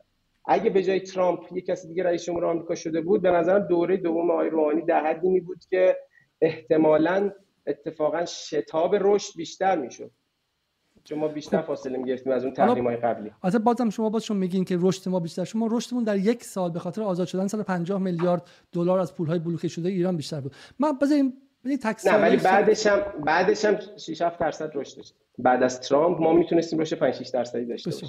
حالا من اولا که بازم خواهش البته به نظرم کافی نبود. به نظرم لازم بود که البته این ثروت به نحوی توضیح بشه که همه شهروندان بهره ببرن. و اتفاقا همین آقای جهانگیری و همتی که من فاصله دارم در تئوری اقتصادی باشون به این توجه داشتن تو برنامه هاشون در برنامه جبهه اصلاحات که شرط حمایتش از هر نامزد بودم اینها بود. یعنی این به نظرم بیانصافیه که امروز اونها رو بگیم که مثلا طرفدار نئولیبرالیسم وحشی بودن. این گونه نیست. یعنی واقعا توجهشون در برنامه هایی که اعلام کردن به عدالت اجتماعی بیشتر شده بود. ولی کاش ما نماینده های آرمانی خودمون می‌تونیم داشته می‌تونستیم داشته باشیم در انتخابات خب نه اگر شما که نه آیه آیه جلالی اگر نماینده آرمانی می‌شد داشت که خب مسلما کسی مثل عزت الله صحابی که در سال 70 به خاطر اعتراض به سیاست نئولیبرالی رفسنجانی زندان رفته بود حقش بود رئیس جمهور شه. نه کسی از اصلاح طلبا که پشت اون سیاست ایستاده بود. مسلما بله رئیس دانا رئیس دانا حقش بود همون سال 69 که همه جهان می‌گفت بریم نئولیبرالی کنیم جلوش ایستاد و گفت نئولیبرالی نکنیم. اگر اگر می‌شد کاندیدای آزاد گذاشت که مسلما شما باید تای صف می‌رفتین. من سوسیال دموکراتی دموکراتم. یعنی فکر نمی کنم که بازار باید حذف شه. میگم بازار در پاره از حوزه باید باشه و بدون انحصار بشه. به ویژه در حوزه آموزش و سلامت و خدمات پایه همگانی و حمایت از آسیب پذیرترین شهروندان باید دولت مداخله کارآمد و موثر کنه. بسیاری از این نیروهایی که به نام عدالت حامی مداخلن مثل این مداخله های قیمتی که عملا به ضرر فرودستان شده اتفاقا خادم عدالت نیست سیاست من کاری به شعارها ندارم. من برام مهمه که عملا شهروندان ایران وضعیتشون بهتر شه. به ویژه فرودسترین و من به نظرم این لازمش رفع تحقیق آقای رفسنجانی هم همین لازمش تکنیک و اتفاقا آقای رفسنجانی میگه اگه شما به اعداد و ارقام نگاه بکنید در دورش نابرابری کم شد. من خیلی منتقد اون دورم و یعنی به نظرم خیلی بیش از این می‌شد کم بشه. ولی در دوره آقای هاشمی نابرابری کم شده است. در دوره آقای هاشمی بچه مبنایی؟ داشتیم. بچه مبنایی؟ بر, بر, بر مبنای داده های نه بحث ضریب جینی میفرمایید شما. بحث ضریب جینی میفرمایید بله بحث بله بحث ضریب جینی بله. چون اگه ضریب جینی باشه خب احمد اینجا باید بگه که تا ابد همتون به دوی نمی‌تونین که ضریب جینی رو اون اندازه‌ای که من کم کردم کم کنین. 36 درصد. یعنی حدود بله 7 درصد اگر ضریب جینی مبنای شماست. ببخشید من جمله‌ام تموم شد جمله‌ام تموم شد لطفاً. کردیت به آقای احمدی من میدم. ولی ولی ما این کردیت به احمدی نژاد نمیدیم. برای اینکه ما معتقدیم اگرچه احمدی نژاد ضریب جینی اگرچه احمدی نژاد من میدم ولی این نقد رو هم می‌کنم که رشد اگر اجازه بدید. اگر اجازه بدید.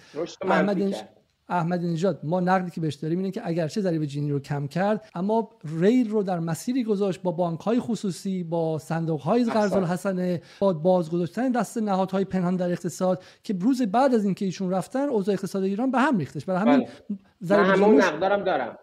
ولی به نظرم خود نقد همون نقد رو به رفسنجانی اگر اگر همون نقد رو به هاشمی رفسنجانی اپلای کنید و اعمال کنید خب از بین بردن در واقع نرمال کردن و عادی سازی نظام خصوصی سازی آموزش خصوصی سازی بهداشت قطع وظیفه در واقع قطع مسئولیت دولت در ساخت مسکن. سه تا امری که شما می‌دونید در حقوق بشر هم حقوق بشر بخش حقوق به شکلی حقوق مادی و حقوق اجتماعی اینها هستش. این یعنی وظیفه همه دولت هاست که مسکن بله. آموزش و, و بهداشت رو انجام بده. اگر از اون منظر نگاه کنیم برای هاشمی رفسنجانی یک تبر برداشت و به انقلاب و به دوره حتی دهه 60 که میگم حالا شما به اصلاح طلبها سر کار بودن موسوی سر کار بود و غیره.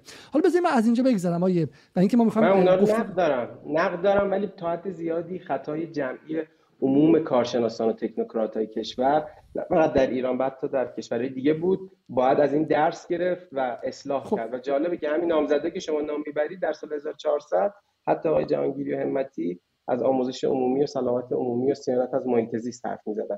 این که تغییری که بعد استقبال کرد آقای علیزاده شما اگه واقعا دغدغه بست عدالت و کاهش فقر و تبعیض و فساد و نابرابری رو دارید باید استقبال کنید که طیف هرچه گسترده تری از هیئت حاکمه و نیروهای مدنی و سیاسی حامی اون سیاست ها بشن.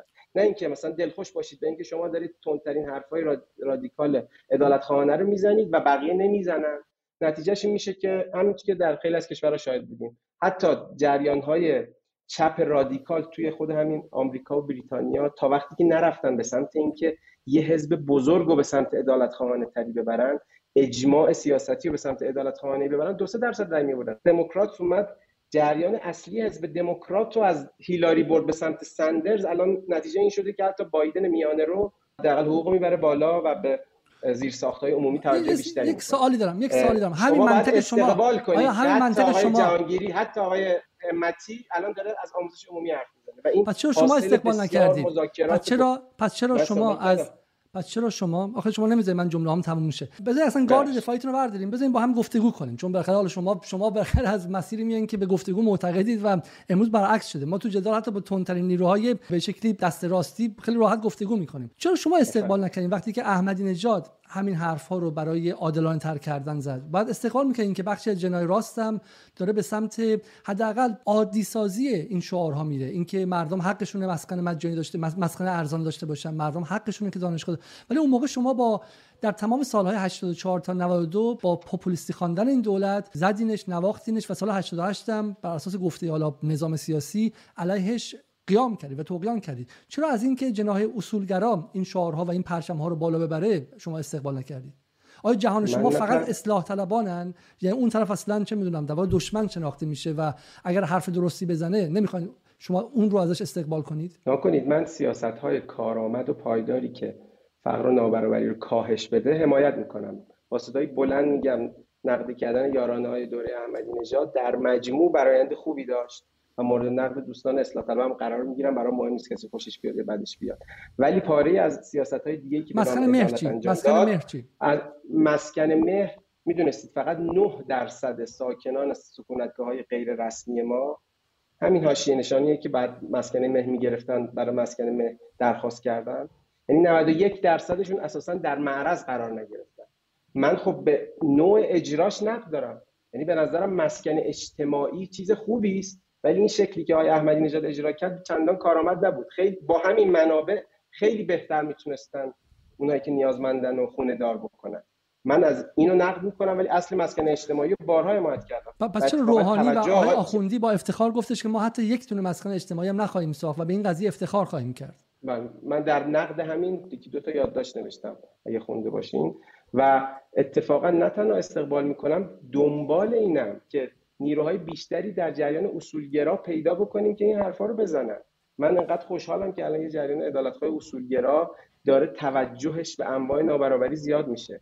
داره از افشاگری صرف میره به سمت تحولات نهادی و به نظرم با اینا باید اطلاف مسئله محور ساخت. برای عدالت آموزشی من حتی با یک کسی که طرفدار پایداری هم هستش حاضرم گفتگو بکنم. با اینکه تو زمینه های فرهنگ و سیاست داخلی و خارجی فاصله نجومی دارم باشه احتمالا. من از عدالت های هر جریانی حمایت می‌کنم از جمله در طیف هرچی گسترده‌تری از اصلاح طلبان. برای همین حتی آقای همتی بیاد درباره تعارض منافع در تلویزیون حرف بزنه و به که من به سازمان محیط زیست ایران حق وتو میدم در در طرحهای توسعه. من از این استقبال می‌کنم.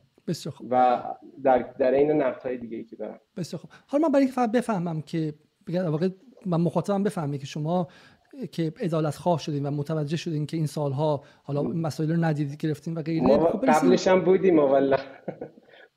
از وقتی که حالا لاقل از اواخر دوره لیسانس هم نه من من بگم که عدالت خواه چون من با شما شخصا صحبت نمی‌کنم. با شما به عنوان بله، بله. مقامی که در جایگاهی که دارین جایگاه سیاسی که دارید صحبت می‌کنم. ولی سوالی که هستش اینه که خب برگردیم به دوره 8 ساله آقای روحانی. اتفاقاتی در این دوره افتاده و حالا شما میگید در مورد احمدی نژاد اما در مورد احمد در زمان احمدی نژاد هیچ وقت حدود 200 حداقل 37 نفر به خاطر مطالبات اقتصادی در خیابان ها کشته نشدن. و و شما میگید حالا اشتباهاتی هم شده.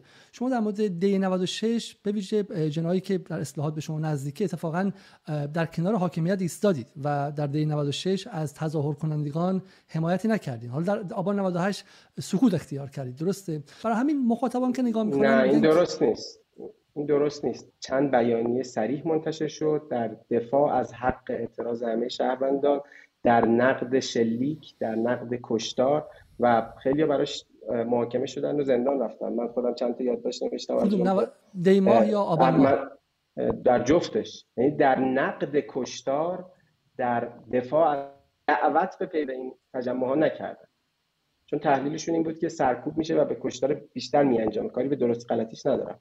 یعنی باید تفاوت گذاشت بین دفاع از حق اعتراض و پیوستن به معترضان.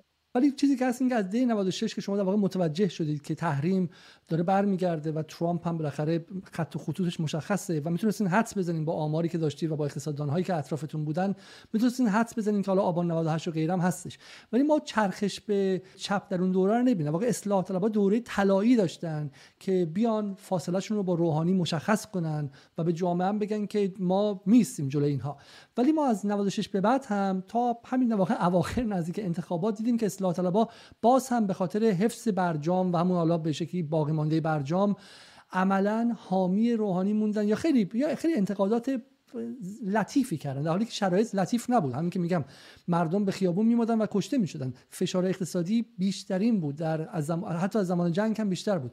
آیا قبول دارین که می‌خوام بگم که شما به خود انتقادی معتقدید. آیا قبول دارین که سال 96 تا 1400 اصلاح طلبان باید فعالانتر روحانی نقد می‌کردن؟ بله. من به نظرم اصلاح طلبان باید به ویژه وزارت کشور وزارت بهداشت و وزارت اقتصاد روحانی رو بسیار با صدای بلندتر نقد می‌کردن و از پاره از اتفاقات خوب در دولت آقای روحانی هم که اتفاقا یکیش هم تلاش برای رفع تحریم هاستن با صدای بلندتر دفاع می‌کرد اتفاقا بعد از همون دی آبان 90 دی 98 آبان 98 توجه به عدالت بیشتر شد بین اصلاح طلبان. یعنی مربوط به هفته های اخیر قبل از انتخابات نیست. یعنی اگر شما نوشته های رهبران اصلاح طلبان و بیانیه ها رو مرور بکنید به وضوح این توجه رو می‌بینید. ولی خب دولت دست اصلاح طلبان نبوده. آقای روحانی اتفاقا خیلی دلخور بود از آقای از اصلاح طلبان. یعنی معتقد بود که اصلاح طلبان زیاد نقدش می‌کنن و زیاد فاصله گرفتن. مثلا مورد افزایش قیمت من بنزین مشخصا مشخصا مورد افزایش قیمت بنزین که بالا به کشته شدن بله. شهروندان منجر شد کدوم اصلاح طلب که مطلع بود این اتفاق داره میفته جلوش ایستاد خودش قربانی کرد فریاد زد و به شکلی کارزار متوقف کردنش رو به وجود آورد. خیلی ها نقد داشتن و گفتن ولی اساسا خیلی دفع دفعی اجرا شد. یعنی به یه معنا حتی مدیران ارشد دولت بعضیشون نمی‌دونستن. این حالا از بین طرحهای بدیلی که وجود داشت متاسفانه به یه معنا غیر کارشناسانه تر، ترین طرح انتخاب کردن و همون هم به بدترین شکل اجرا کردن. حتی اتاق اتاق اتاق احمدی نژاد احمدی نژاد قبل از اون اول واریس کرد اون مبلغی که می‌خواست به حساب ایرانیان بریزه رو و بعد افزایش داد. همون خیلی موثر بود. می‌بینیم که محبوبیت احمدی نژاد اوجش بعد از اون طرحه. ولی آیه روحانی متاسفانه اولا به جای اینکه به همه افراد بده صرفا به ماشین ها داد. نصف ایرانی هم ماشین ندارن. و ثانیا اول قیمت رو افزایش داد اونم دفعی به جای تدریجی. و یعنی شما حرف روحانی قبول دارید که واقعا واقعا جمعه خودش مطلع شد؟ من نمی‌دونم که حالا. من یه جا شنیدم که آقای روحانی به وزیر کشور گفته بوده که حالا اینکه این هفته اجرا شه یا هفته بعد خودت انتخاب کن. شاید اینکه کدوم هفته می‌خواد اجرا بشه نمی‌دونسته ولی خب اصل طرح که حتما می‌دونسته. چون حداقل چیزی که من شنیدم این که ما اتاق فکری داشتیم برای افزایش بنزین و حتی اتاق رسانه‌ای داشتیم. خیلی از روشنفکران نزدیک به اصلاح طلبان از جمله تقی آزاد ارمکی من تو شنیدم محمد فاضلی و و خیلی آدم های دیگه که بین اصلاح طلبان اصلاح طلبان زندان کشی در اون اتاق بودن و در طراحی استراتژی رسانه‌ای برای اتفاقات و تبعات بعد از افزایش بنزین هم گفتگوهایی شده بود. و حالا من می‌تونم به واقع اسنادش رو به صورت حالا منتشرم بکنم اگه خواستید. ولی گفته میشه که اصلاح طلبان مطلع بودن از اینکه بنزین داره گرون میشه و در اتاق فکر هم در موردش بحث و بررسی شده بود. هر شود که جریان اصلی اصلاح طلبان احزاب بزرگ رهبران که محل مشورت قرار نگرفتن و بسیاری از کارشناسان معتبر اصلاح طلبان هم که سراحتا مخالف طرح بودن. ولی در این نشستی که حالا یکی از روزنامه نگاران گفته بود تشکیل شده اسم چند روزنامه نگار و چهره نزدیک به اصلاح طلبان بوده که اتفاقا بیشترشون نزدیک به اعتدال و توسعه و کارگزاران جریان اصلی اصلاح طلبان به معنا الان دیگه محسوب نمیشه. یک سال دیگه که هستش اینه که از نظر سازمانی گفته میشه این فهم در جامعه هستش و امشب هم حالا میشه توضیح بدیم و شفاف کنیم ولی این ذهنیت در ذهن جامعه هستش که شما این رو حالا به قول مهندسا دیفالت گرفتید طبیعی گرفتید که دو تا جریان در ایران هستن. یکیشون جریان اصولگراها یکم اصلاح طلبا. و حالا به طبقه مدرنتر به طبقه شهریتر به طبقه به شکلی طبقات متوسط میگید که خب اولا که حالا بین ما و رئیسی باید انتخاب کنید و ما حالا اشتباهاتی کردیم و غیره. ولی اونها میگن که خود شما درون سازمان خودتون درون تشکیلات خودتون روابط دموکراتیک نیستن. چیزی که به نظر می‌رسه این که دو قبیله سر و کار داریم ما قبیله اصلاح طلبان و قبیله اصولگرایان. و جفتشون از قبایل اول انقلابن انگار در واقع دو تا فرزند بزرگ آیت الله خمینی هستن دو تا پسر بزرگش و این دو قبیله رو تشکیل دادن. بعد به داخل اصلاح طلبان که نگاه می‌کنید در اصلاح طلبان شناخته شده می‌بینید که با هم ازدواج خانوادگی دارن با هم دیگه قوم و خیشن بعد در شرکت هم دیگه سهام دارن و غیره. خود شما فرزند بالاخره یکی از بزرگان اصلاح طلب هستین کسی که اولین روزنامه اصلاح طلبی در این کشور رو در سال 77 گمان روزنامه جامعه 76 اسفند ماه پایگذاری کرد و در واقع فردی هستین که به اون خانواده متعلقی در واقع رابطه خونی هم با اصلاح طلبان داره. این من نقد نیستش. فهم جامعه رو می‌خوام بگم. آیا شما کاری برای دموکراتیک کردن و عادلانه تر کردن خود تشکیلاتتون انجام دادین؟ من از شش سال پیش از تعبیر ضرورت اصلاحات در اصلاحات استفاده می‌کنم که یکی از مهمترین محوراش اینه که نهادهای خود اصلاح طلبان اول دموکراتیک تر بشه. این دموکراسی عمیق با افزایش مشارکت بدنه اصلاح طلبان حامیانشون در این زمینه چند, چند چیز هدف گرفته شد. اولیش برگزاری انتخابات مقدماتی برای انتخاب نامزدها در انتخابات. حالا با این شرایطی که انتخابات مجلس قبلی و ریاست جمهوری و شورای فعلی داشت و عدم اقبال عمومی و مشارکت در انتخابات خب خیلی مجال دیده شدن و به تعبیری کارایی نداشت. ولی به هر حال این تصویب شد. یعنی هم در مجلس 98 قبل قبل از رد صلاحیت هم در انتخابات شورای 1400 جبهه اصلاحات نامزدهاشو در اولین انتخابات مقدماتی دموکراتیک در ایران انتخاب کرد و در اون رأی یه عضو عادی یه حزب یا حتی فعال اصلاح طلب با شخص آقای خاتمی یکی بود در اینکه چه کسانی برن تو لیست. حتما اینو باید تقویت کرد ارتقا داد. فقط محدود به انتخاب لیست های انتخاباتی نباشه. من فکر می‌کنم اعضای حقیقی جبهه اصلاحات ایران باید در این سامان توسط اعضای بدنه انتخاب بشن. الان یک گام دموکراتیک تر شده. اعضای حقوقی اعضای حقیقی رو انتخاب کردن. ولی این کافی نیست. باید بریم به سمت اینکه احزاب متناسب با وزنشون حق رأی داشته باشن نه اینکه این 31 حزب عضو برابر باشه. باید گفتمان عدالت خواهانه تر بشه و شده واقعا. یعنی در این زمینه پیشرفت مرئیه و من امیدوارم که پیش بره و چهار سال دیگه پنج سال دیگه اصلاح طلبان علاوه بر اینکه حالا به تعبیری توجهشون به عدالت و برابری بیشتره عملا هم دستاورد داشته باشن در این زمینه. الان پاره از چهره مثل های میدری در وزارت رفاه یا خانم آروین در بست شفافیت در شورای شهر کارنامه قابل اعتنایی پیدا کردن ولی اصلا کفایت نمی‌کنه. ما باید حول اهداف دادخواهانه برای بسته عدالت دموکراسی آزادی اطلاف های مسئله محور هرچه وسیعتر نتیجه بخش بسازیم. این لازمش اینه که نهادهای خودمون رو در درجه اول قوی بکنیم. اندیشکده های قوی نهادهای ادوکسی توانمند احزابی که وسیع پایند نه صرفا احزاب کات پایه می‌تونن برن سراغ نمایندگان گروه اجتماعی متکثر فرودست و میانی و ببینن اساسا مسائل اونها چیه تلاش بکنن که کمک بکنن به تحقق و مطالبات و به تدریج جامعه می‌بینه که خب این جریان علاوه اینکه توجه داره عملا هم در اون مسیر داره گام برمیداره. خلاصه به نسبت قبل چند پله دموکراتیک تر شده. تشکیلات اصلاح طلبان به ویژه جبهه اصلاحات ایران ولی باید این مسیر رو ادامه داد. ببخشید. چون حتی مثلا در داخل حزب اتحاد ملت ای از دوستان شما میگن که چون ما بخش افراد معمولی بودیم و عضوهای معمولی بودیم و متعلق به اون خانواده های متنفذ نبودیم هرگز مثلا به کمیته مرکزی انتخاب نشدیم در واقع راه پیشرفت چندانی نداشتیم. یک یک نقد این بود که حالا میگم من شما پس... من راستش عضو حزب اتحاد ملت نیستم ولی چند تا از موثرترین جوانان حزب اتحاد ملت از جمله آقای حسینی نورانی نژاد که سخنگوی حزب یا خانم پرستو سرمدی که رئیس فراکسیون زنانه یا آقای جلال محمدلو اینها نه تنها هیچ فامیل حالا به تعبیر اصلاح طلب نداشتن کاملا از از پایین ترین سطوح شروع کرد یا خود خانم آذر منصوری که قائم مقام حزب واقعا از قرشک ورامین شروع کرده کار حزبی اومده بالا. ولی درسته اصولا خانواده های سیاسی پدیده نسبتا جهانیه. مهم اینه که از رانت استفاده نکنن و اگه میان بالا هم از طرق دموکراتیک بیان بالا. الان جاستن ترودوی کانادا هم و پسر سیاست مداره ولی اگر از طرق دموکراتیک نیومده بود بالا باید نقد می‌کرد.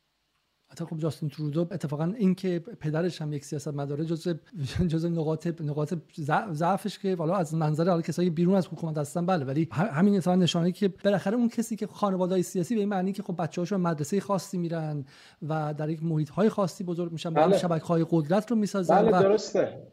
بله بچه هنرمندا معمولا هنرمند میشن بچه های دانشگاهیان معمولا پزشکا معمولا پزشک. این چیزی پدیده شایعیه در جهان. ولی بعد جلوی رانت خاری و رشد غیر دموکراتیک و غیر شایسته سالارانه رو گرفت و من فکر می‌کنم در مجموع احزاب بزرگتر اصلاح طلب و حتی پاری از احزاب کوچکتر مثل سازمان حزب توسعه ملی ایران که نزدیکترین به سازمان مجاهدین انقلاب قبلی اینها در مجموع نسبتا دموکراتیک اداره میشن.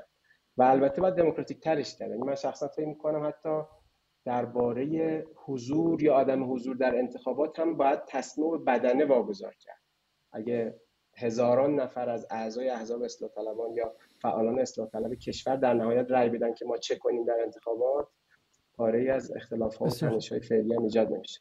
حالا در سوال من همین بود. مثلا کسی مثل احمدی نژاد کسی مثل احمدی نژاد که در واقع هیچ کسه آیا می‌تونه در اون مثلا در درون جبهه اصلاحات یک صفحه بلند شه و بالاخره رشد کنه یا اینکه نه؟ در, در مراتب خیلی بالا این حالات قبیله گرایی هستش و حالا نه فقط برای اون حتی برای نسل جدید هم. حتی چون نسل قدیم بله. ایستادن بهزاد نبوی و چه میاد جلایی پور پدر و سعید حجاریان و غیره اون کسانی که از سال 57 بودن فضا رو کلا گرفتن. حتی برای خود شما که نسل بعدیشون هستین هم خیلی جای مانور زیاد نیستش درسته؟ این هم بین اصولگرایان هم اصلاح طلبان یه مسئله هست انتقال نسلی اتفاق نیفتاده. به نظرم بخشش به خاطر دوره آقای احمدی نژاد روحانیه که اصولا نسل جدید اصلاح طلبان مجال حضور در نهادهای سیاسی و بروکراسی رو پیدا نکرد برای رشد. و 88 هم باعث شد که بهترین نیروهای جوان اصلاح طلب اساسا دیگه ممنوع ورود بشن به سیاست رسمی یا لاقل نهادهای حکمرانی. این لطمه زد.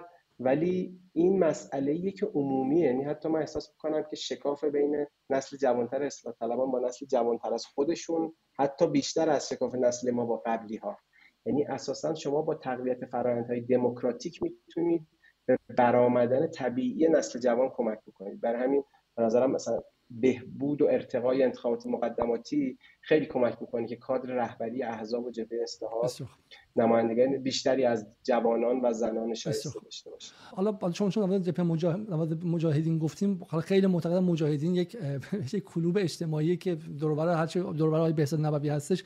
چند خانواده خیلی خیلی مشخص هم میشه اسم تک تکشون رو برد و این عوض نشده. و یکی از حالا من نقد به این شکل الان الان الان تعدادشون محدوده ولی خانوادگی نیست واقعا. یعنی الان آقای علی باقری آقای نوروزی که جز بانفوس های حزب توسعه ملیان نسبت فامیلی ندارن. با هیچ کدوم از اون مجاهدین اولیه. ولی درسته که اصولا همه احزاب در ایران بلا استثنا از نظر من حزب کادر پایان اینا در واقع حلقه هایی از بروکرات های سابقن که دوباره می‌خوان با کار سیاسی وارد دولت و مجلس بشن ما با همه احزاب کار نداریم ما به پایداری نکنیم ما می‌خوایم بیام به شما رای بدیم برای مثال برای همین بله. می‌خوام ببینیم که شما آیا فرقتون مثلا فرقتون چیه و چقدر دادخواهانه است ساز و کار بله. داخلی بله. تشکیلاتتون من به نظرم الان تنها جبهه‌ای که انتخابات مقدماتی برگزار کرده به حال اصلاح طلبانن در تاریخ سیاسی ایران و بالاخره دستاورد قابل توجهی حتما باید مطالبه کرد که این ارتقا پیدا بکنه به تصمیم گیری های اساسی هم تعمین پیدا بکنه. شخصا فکر می‌کنم احزاب بزرگتر مثل حزب اتحاد ملت هم باید برن به سمت وسیع تر شدن. یعنی به جای اینکه هدفشون این باشه که صرفا یه بروکرات های سابق باشن یا بروکرات های آینده رو تربیت کنن برن به سمت ساختن بازوهایی که با این گروه های اجتماعی می‌تونه ارتباط چگونه؟ و... چگونه فکر می‌کنید چون بخاطر این چیزی که هستش در ذهن جامعه اینه که ریشه در خودی غیر خودی داره درسته؟ ریشه در این داره که بالاخره شما خودی انقلاب بودین در دهه 60 در حالی که نهضت آزادی هست شد چه می‌دونم پیمانی ها هست شدن به شکلی ملی مذهبی ها چپ ها چریک ها توده ها ملی گرایان و غیره و شما خودی انقلاب بودین حداقل تا سال تا سال 68 و برای همین همچنان هم نمی‌خواد اون حلقه خودی رو خودی رو باز کنید به سمت دیگران. و میگید که نوعی سیاست ورزی نیابتی از سال 76 به این ور که اگر عدالت اون موقع آزادی می‌خواستین دموکراسی می‌خواستید بیاید به ما رأی بدین. ما میریم حقتون رو از اون لولو خورخورهای داخل اصولگرایی و محافظه کاری و دولت پنهان و حالا همه اسامی که هستش پوپولیست ها و غیره میریم حقتون رو می‌گیریم. سوال این که چه پیشنهادی داره؟ محمد جلایی پور به عنوان یک نسل جدیدی که میگه من می‌خوام دادخواهانم رفتار کنم چه پیشنهاد عملی داره برای اینکه این مرز خودی غیر خودی رو بشکنه و بگه من حزبی در اون اصلاحات و جبهه اصلاحات رو به علی علیزاده باز می‌کنم؟ و به چه می‌دونم به لیلا محمدی هم باز می‌کنم هر کسی که هر کسی که به این عقاید وفاداره می‌تونه وارد شه. من به نظرم بهترین راهش همین انتخابات مقدماتیه. انتخابات مقدماتی کمک می‌کنه شما نماینده هایی که میفرستید به نهادهای حکمرانی مجلس و شورا اینها دموکراتیک انتخاب بشن و وسیع پایه تر شدن احزاب هم مهمترین لازمشه. چون شما یه به حال اهداف راهبردی دارید در یک حزب یا جبهه. هر کس به اونها پایبند باشه و بتونه عضو بشه و در انتخابات مقدماتی شرکت بکنه. داریم به سمت این میریم یعنی بالاخره حزب مشارکت قبلی یا حزب اتحاد ملی فعلی اینا هیچ ربطی به اون اصلاح طلبای خط امامی دهی شستی به این معنا ندارن. یعنی پاره از افرادی که حتی در کادر رهبری هستن منتقد تسخیر سفارت آمریکان و تکسر قابل توجهی وجود داره در کادر رهبری. البته روشنه که بخش بزرگی از نیروهای سیاسی و اجتماعی ایران اساسا نمی‌تونن نهاد نمایندگی سیاسی داشته باشن. اصلاح طلبان مدام گفتن که ما طرفدار ایران برای همه ایرانیانیم و همه گروه های اجتماعی سیاسی باید بتونن از حق تشکل استفاده بکنن. ولی به هر حال حتی نهادهای خودشون هم در معرض تهدیده. پاره از احزابشون تهدید کردن. همین الان از حدی بخوان قویتر عمل بکنن در بسیج اجتماعی به شدت برخورد امنیتی میشه باشون. باید این مبارزه رو ادامه داد و تلاش کرد به تدریج حاکمیت متوجه بشه که زینف تشکل بیشتر جامعه است. متوجه بشه که نباید نگران بقاش باشه با تشکل قوی تر سیاسی. باید اصلاح طلبان به علاوه بر اینکه حالا انصافا دفاع می‌کنن از حق تشکلیابی عملا هم در این مسیر حتی حاضر باشن هزینه بدن اولویت قائل بشن برای دفاع از سوال سوال سوال بعدی من بودش. این سوال بعدی من بخوام بخوام سریعتر انجام بدیم که دیگه شما مزاحمتون نشیم. اتفاقا سوال من اینه اینه که خب اتفاق حتی از منظر لیبرالی حتی از زمانی که شما خودتون رو لیبرال دموکرات هم مینامیدید در سال 76 قاعدتا بعد از تشکیلات کارگران تشکیلات معلمان و از به شکلی جنبش های ارگانیک دفاع می‌کردید. اما ما می‌بینیم که هر چیزی که اصلاح طلب نبود نه نه به فلسفه اصلاح طلبی هر چیزی که متعلق به قبیله اصلاح طلبان نبود و به شکلی مدیریت و رهبریش متعلق به اون افراد شناخته شده نبود رو شما باشون ارتباط نگرفتید. از سال 76 تا 1400 شما می‌تونید به من بگید که با کدوم تشکل های کارگری ارتباط گرفتید؟ با تشکل های معلمان چه ارتباطی گرفتید؟ چه نقشی در پر تظاهرات ترین پر تجمع ترین تشکل های تاریخ ایران تجمعات معلمان.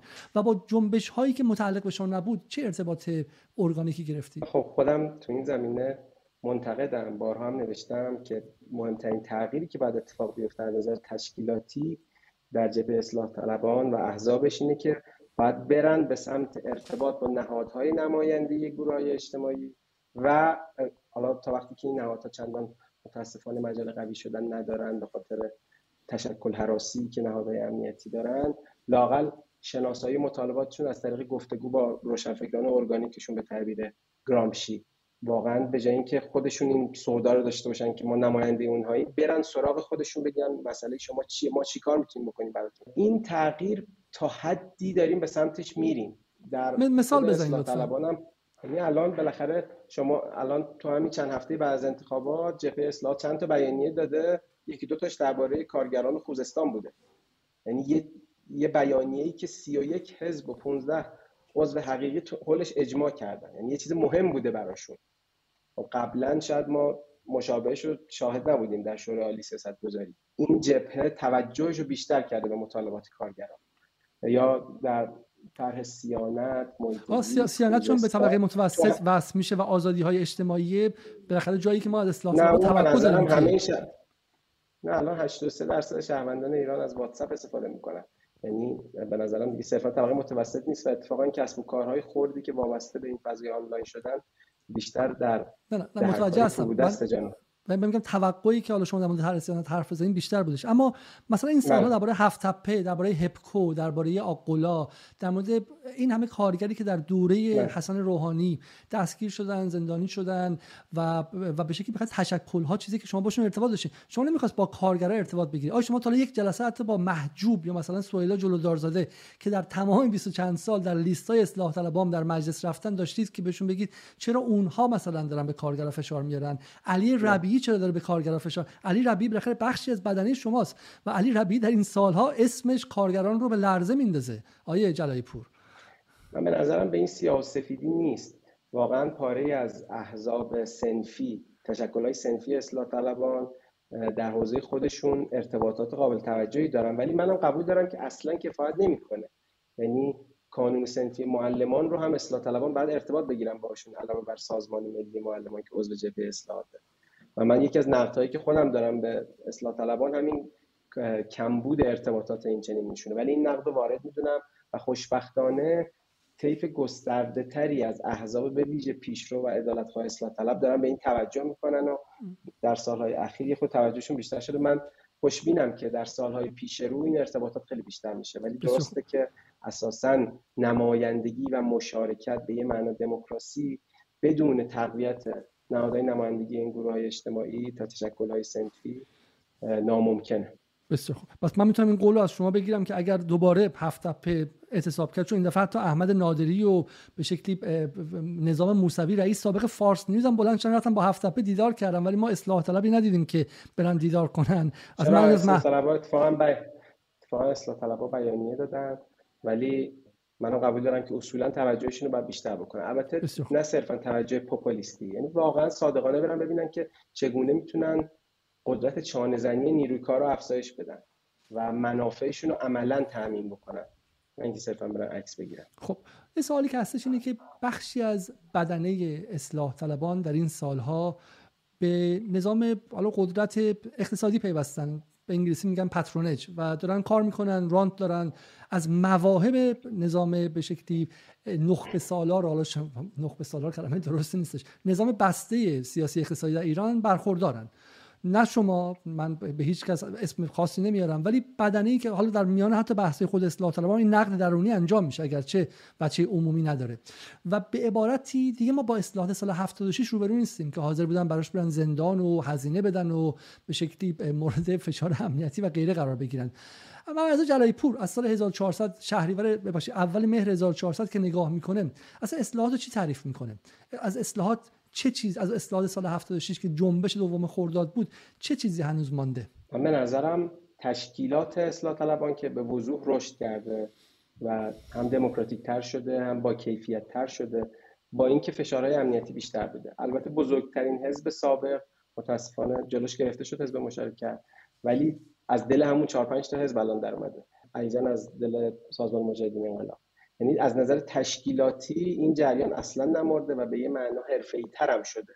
البته گام های خیلی بلندتری و برداره از نظر گفتمانی به نظرم الان عدالت تره اقبال اجتماعی بهش کمتره الان. البته دلایلش صرفا در ضعف خود اصلاح طلبان نیست. یکیش ضعف اصلاح طلبانه ضعف ضعفشون در گرفتن نمایندگی جامعه و بازوهای نهادیشون. ولی به نظرم حتی مهمتر از اون خود برآمدن ترامپ و این تحریم های اقتصادی و سوء اوکراینی های اقتصادی بود که در دولت منصوب به حمایت اصلاح طلبان اتفاق افتاد. دو دوره دولت منصوب به اونها سر قدرت بود. اصولا شما خیلی سخت سه دوره ای بشید در هر کشوری در جهان.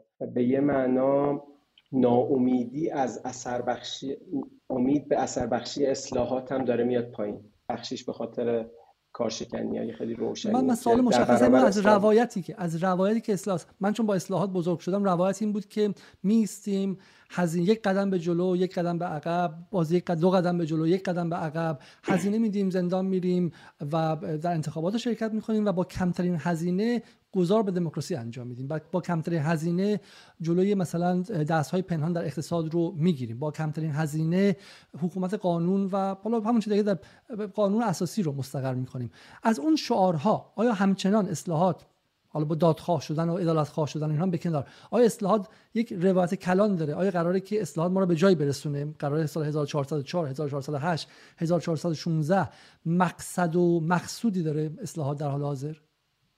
یا یک حزب عرفی بله، در کنار اصولگراها و در کنار احزاب بله بله. نکنین یه, یه جبهه هست که تکثر درونی قابل توجهی داره.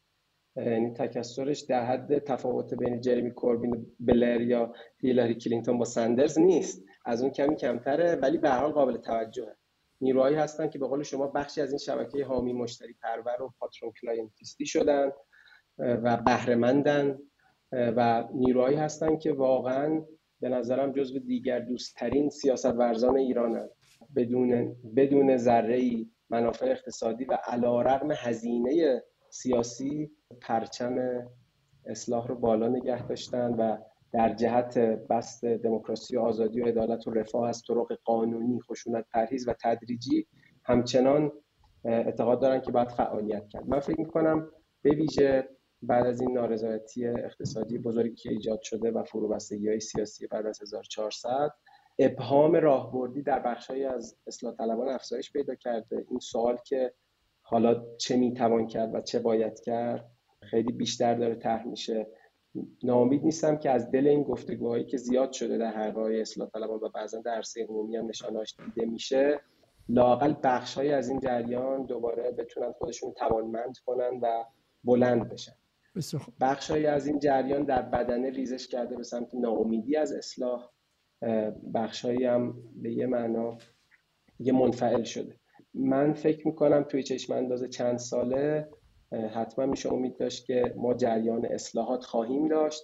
ولی اینکه چقدر توانمندتر از الان باشه چقدر دموکراسی خواهتر و عدالت خواهتر باشه بستگی به مجموع فعالیت های حامیان این اهداف داره دیگه. من ولی دیگه اون مسیر اون مسیر مشخصی که با ما باشید هزینه بدید ما گذار رو ممکن خواهیم کرد به, دولت دموکرات خواهیم رسید و غیره. حالا دیر یا زود آیا همچنان اون روایت هستش یا نه؟ روایت های بدیل هم پیدا کرده دیگه. اینم صرفا در ایران باز نبوده. یعنی بالاخره هم سیاستگذاری عمومی و اجتماعی متکی به مطالعات تجربی در جوامعی مثل, مثل ما خیلی پیشرفت کرده در اینکه اقتضاعات پاره از این تحولات دموکراتیک و توسعه گرایانه رو روشن بکنه. از فلسفه سیاسی لیبرال برابری خواه مطالعات دموکراسی تجربه های سوسیال دموکراسی در جوامعی مثل ما یعنی کاستاریکا و موریس و شیلی و کرالا مجموعه اصلاح طلبان دارن درس می‌گیرن. به سادگی قبل نمی‌بینن صورت مسئله رو. متوجهن که تبدیل نظام دسترسی محدود به دسترسی باز اقتضاعاتی داره. نمیشه از روی این پرید. توجه دارن که حتی درمان بیعدالتی های درمان پذیر به تعبیر آمارتیا سن لازمش ساختن اعتلاف های وسیعه. توجه دارن که تغییرات نهادی اصولا زمان بره و حتی اگه شما با پرش از اونها یه تحول ساختاری هم ایجاد بکنید مشابه انقلاب 57 و بهار عربی دوباره در ساختارهای جدید می‌تونن باز تولید بشن و تداوم نداشته باشن که اینکه ما در صد خورده سال گذشتن در ایران بارها به یه تحول ساختاری حتی انتخابات آزاد رسیدیم ولی بعد دوباره برگشته. مشابه بهار عربی. و خب به نظرم این نوعی پختگی اتفاقا شاید تلخ باشه ولی اینکه متوجهن که کار آسانی نیست بست پایدار دموکراسی عدالت و توسعه. و البته به نظرم بخش بیشتری از جامعه ایران دلش می‌خواد که از طرق خشونت پرهیز و کم هزینه ساختارهای اجتماعی و سیاسی و حکمرانی تر و تر بشن.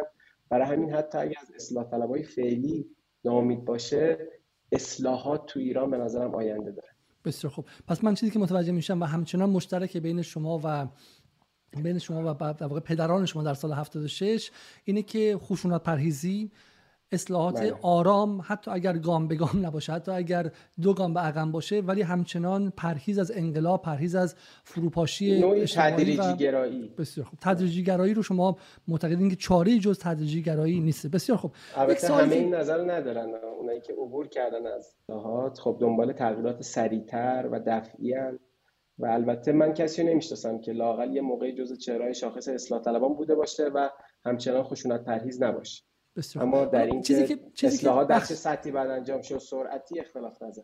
حالا بخیر خیلی میگن که حالا این اعتقاد شماست ایدئولوژی شماست. همونطور که اسلامگرایان و اصولگراها معتقدن که ما با یک روزه بالاخره حکومت اسلامی و اسلام ناب محمدی رو در ایران برپا می‌کنیم. حالا اعتقاد نظری شماست. اما میگن که تو این 24 سال عملا که... ملتزم بودیم. شما یک نیروی اصلاح طلب نشون بدید که از روش های خود غیر خشونت پرهیز استفاده کرده باشه. یعنی التزام به قانون روش های خشونت پرهیز و حرکت تدریجی در جهت بسته من که من که در مقام مشترک مقام... بین لاقل بین لاقل بین رهبران اصلاح طلب و نیروها و احزاب کلیدیشون این مشترک بوده.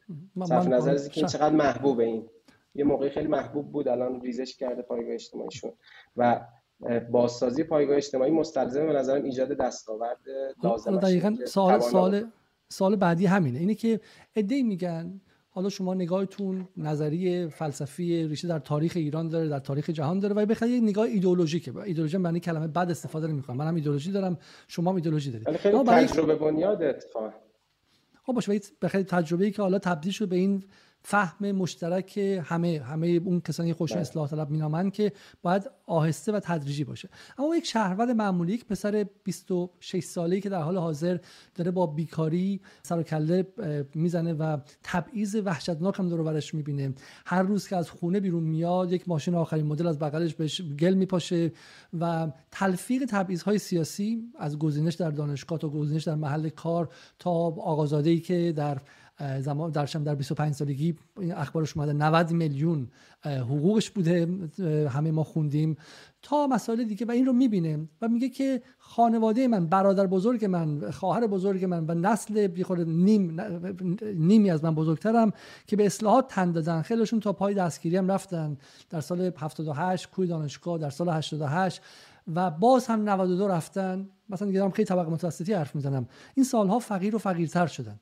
و از 24 سال همراهی و همدلی با اصلاحات نصیبی نبردن. نگاه می‌کنن که ما چه بسا گوشت قربانی سران اصلاحات یا حالا بزرگان اصلاحات شدیم که می‌خواستن به هر شکلی درون نظام قدرت سیاسی موجود باقی بمونن. حالا من اینو به عنوان شکاکانه دارم میگم نگاه خودم نیستش نگاه اونهاست. هر روزم ایران اینترنشنال و بی بی سی و غیره این نگاه رو درشون تشدید می‌کنن. شما اگر بخواید نگاه کنید اصلاحات چی داد به مردم عادی؟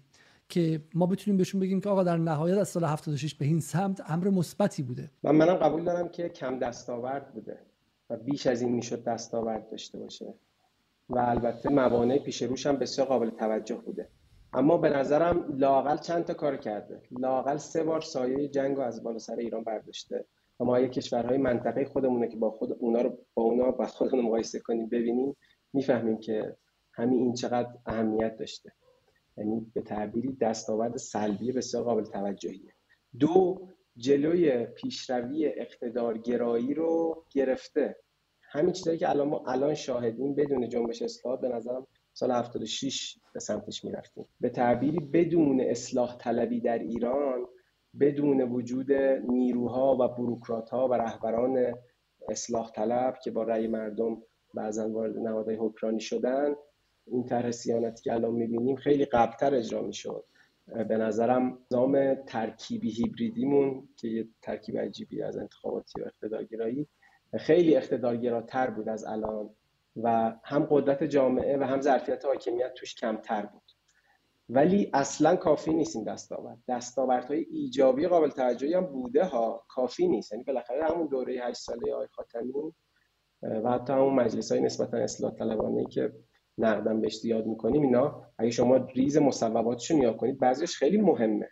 یعنی بالاخره رشد اقتصادی بالا بوده تورم تک رقمی بوده اشتغال زایی بالا بوده. حتی دوره اول آقای روحانی تمام شاخصهای اصلی اقتصادی وضعیت قابل توجه نسبتا حالا اینا رو گفتم چون به تکرار نرسیم خب به تکرار خب، نرسیم. سوال خب، سوال به نظر بدون اصلاح طلبان الان جامعه ایران اگر نه جنگ شده بود به نظرم من می‌تونم جواب اصولگراها رو شما بدم که گفتگو شکل بله. بگیره. اصولگراها میگن که بله. اولا سایه جنگ رو اصلاح طلبها کنار نبردن. اصلاح طلبها رفتن توی سازمان ملل گفتن که سال گفتگو تمدن ها رفتن در کنفرانس بن هم به که همکاری با آمریکا کردن. دو هفته بعدش بوش ایران رو جز محور شرارت آورد.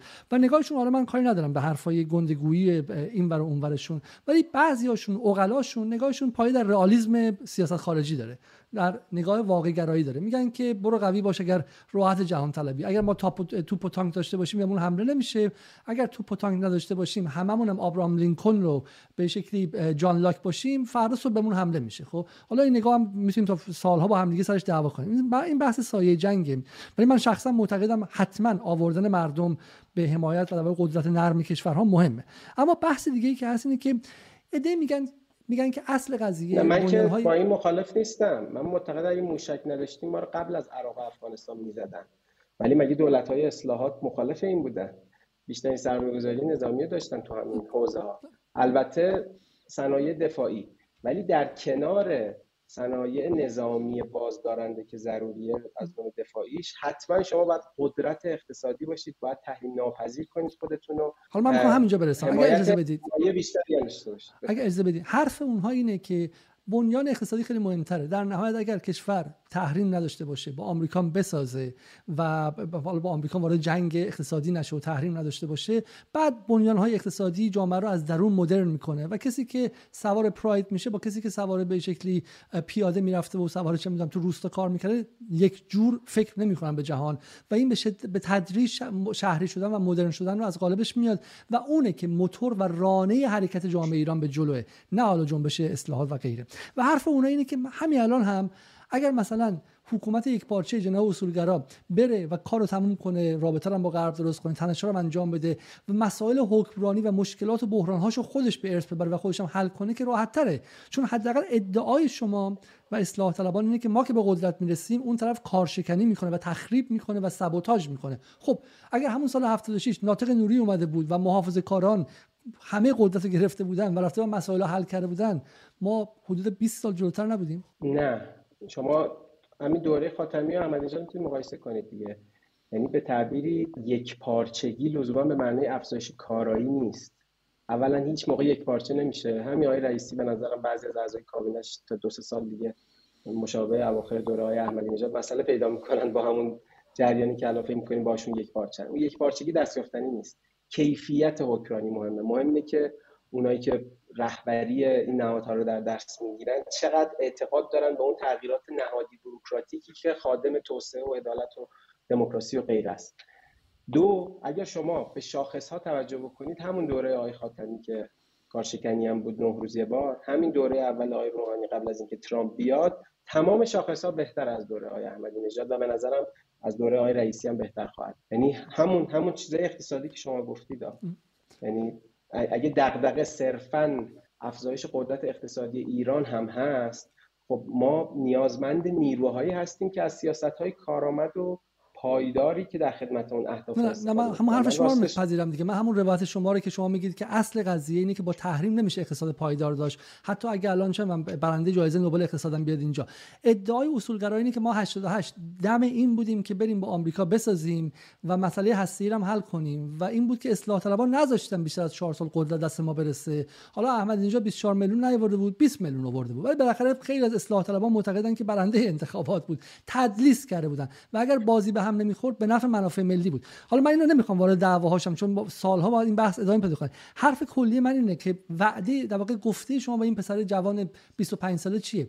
اگر اصلاح طلبان نبودن آیا ایران مثلا یه فاجعه بود امروز و شما ازش جلوگیری کردین؟ و در واقع همین ایرانی که حالا شما خیلی منتقدین خودتون و معتقدین که ما جای سالم و خوبی نیستیم از این هم بدتر بودیم من می‌خوام بدونم که با چه زبانی شما می‌تونید یارگیری اجتماعی کنید. در واقع این سوال مطرح کنم. شما در انتخابات گذشته 8 درصد شما و کارگزاران روی همدیگه و رئیس جمهور منتخب رئیس جمهوری که در کار بود در 8 سال روی همدیگه 8 درصد رأی آوردید و 50 حدودا 50 و 51 درصد به کل نظام گفتن نه به عبارتی و بیس و پایگاه رسمی و سنتیتون هم دیگه نداشتین. درسته؟ می‌خوام بگم که چگونه می‌تونید با این زبان جدید دادخواهانه و عدالت خواهانه که شده چطوری می‌خواین یارگیری کنید از این کسانی که میگن این 24 سال هم دست دستاوردش به قول خودتون کم بوده؟ اولا جبهه اصلاحات ایران نامزد نداشت تو این انتخابات. این نبود که همه رهبران اصلاح طلب یک پارچه و نهادهای بسیجگر رای بیان و 8 درصد بشه. نیومدن بخشیش. البته به نظر من خوب بود. میومدن رأی سلبی اعتراضی می‌دادن که احیانا چند میلیون رأی بیشتر بشه و شاید حتی می‌شد رفت مرحله دوم. رأی 20 میلیونی نمی‌شد بسیج کرد در این دوره. لی از ماها قبل قوی عمل می‌شد. شاید می‌شد. پس شما همچنان فکر می‌کنید که امکان داشت که بتونیم به محل دوم بریم اگه آقای خاتمی مثلا مستقیم بستگی به نامزد بستگی به ما نامزد نامزدهای تواناتر شاید یعنی به آقای ظریف به نظرم می‌شد. یعنی کسانی که حالا کمی پایگاه اجتماعی قوی تری داشتن. ولی حالا صرف نظر از این انتخابات که کلا قضیهش پیچیده است به خاطر نارضایتی های عمیق اقتصادی که قبلش بوده و بعد صلاحیت خیلی گسترده به نظرم اصلاح طلبان باید عملا با تقویت نه بازوهای نهادیشون کارآمدیشون در شناسایی مطالبات این گروه اجتماعی و نمایندگیش امید ایجاد بکنن. با دستاورد امید ایجاد بکنن نه صرفا دامن زدن به نارضایتی. ما می‌دونیم که برخلاف دو دهه قبل می‌دونیم که لازمه توسعه یافته و دموکراتیک تر شدن و عادلانه تر شدن ساختارهای اجتماعی سیاسی اینه که جامعه و دولت همزمان تواناتر شن. هم قدرت جامعه و هم کیفیت و ظرفیت حکرانی افزایش پیدا بکنه.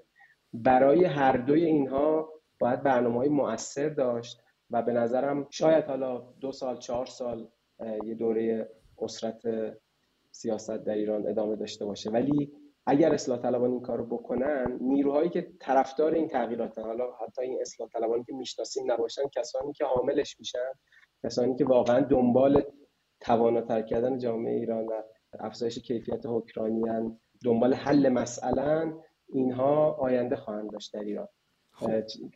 خلاصه تجربه بهار عربی. یعنی هم بسیار بسیار جای خوبی وایسادیم بالاخره جای خوبی اومدیم. بله. الان میگه متاسفم من وقت عمده از همه شما گرفتم اما به اینجا رسیدیم. خب بسیار خوب. پس شما میگید که ما می‌خوایم دستاوردهای عملی به جامعه نشون بدیم.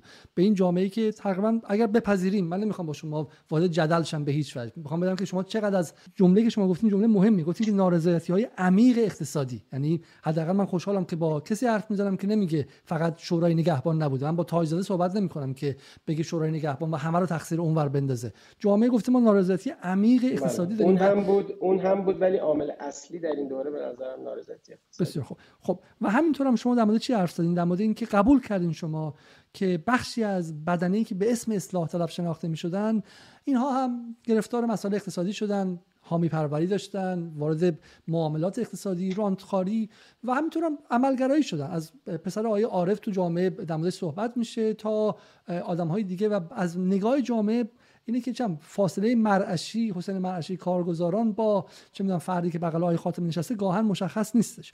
حالا من اینو به عنوان به عنوان جدل نمیگم. به این عنوان میگم که یک شهروند معمولی می‌خواد نگاه کنه و شما میگید ما می‌خوایم اعتمادش رو جلب کنیم. خب شما نیازمند ایجاد کارزارها و کمپین های واقعی هستید. یک از سوالایی که یک از مخاطبا از من کرد وقتی گفتم که با شما صحبت می‌کنم شهروند معمولی میگه که در دورانی که اصلاح طلبان از دایره قدرت به ناحق به دور انداخته شدند چگونه می‌خواهند به جز بحث های روشنگری که شاید فقط برای بخش های روشنفکر جامعه شنیده شود گوش شنوایی در بین محرومین جامعه پیدا کنند؟ منظورم نه فقط همصدا شدن با محرومین در مشکلات معیشتی و بیعدالتی بلکه پیدا کردن راه حلی که آنها احساس کنند شما صدای آنها هستید. بدون آنکه محرومین را ابزار گروکشی سیاسی کنید. این احساس نه فقط در روزنامه صبح نو و اصولگرایان مخالف شما در بدن جامعه هم هستش که اعتمادشون از دست دادن که شما می‌خواید ازشون گروکشی سیاسی کنید.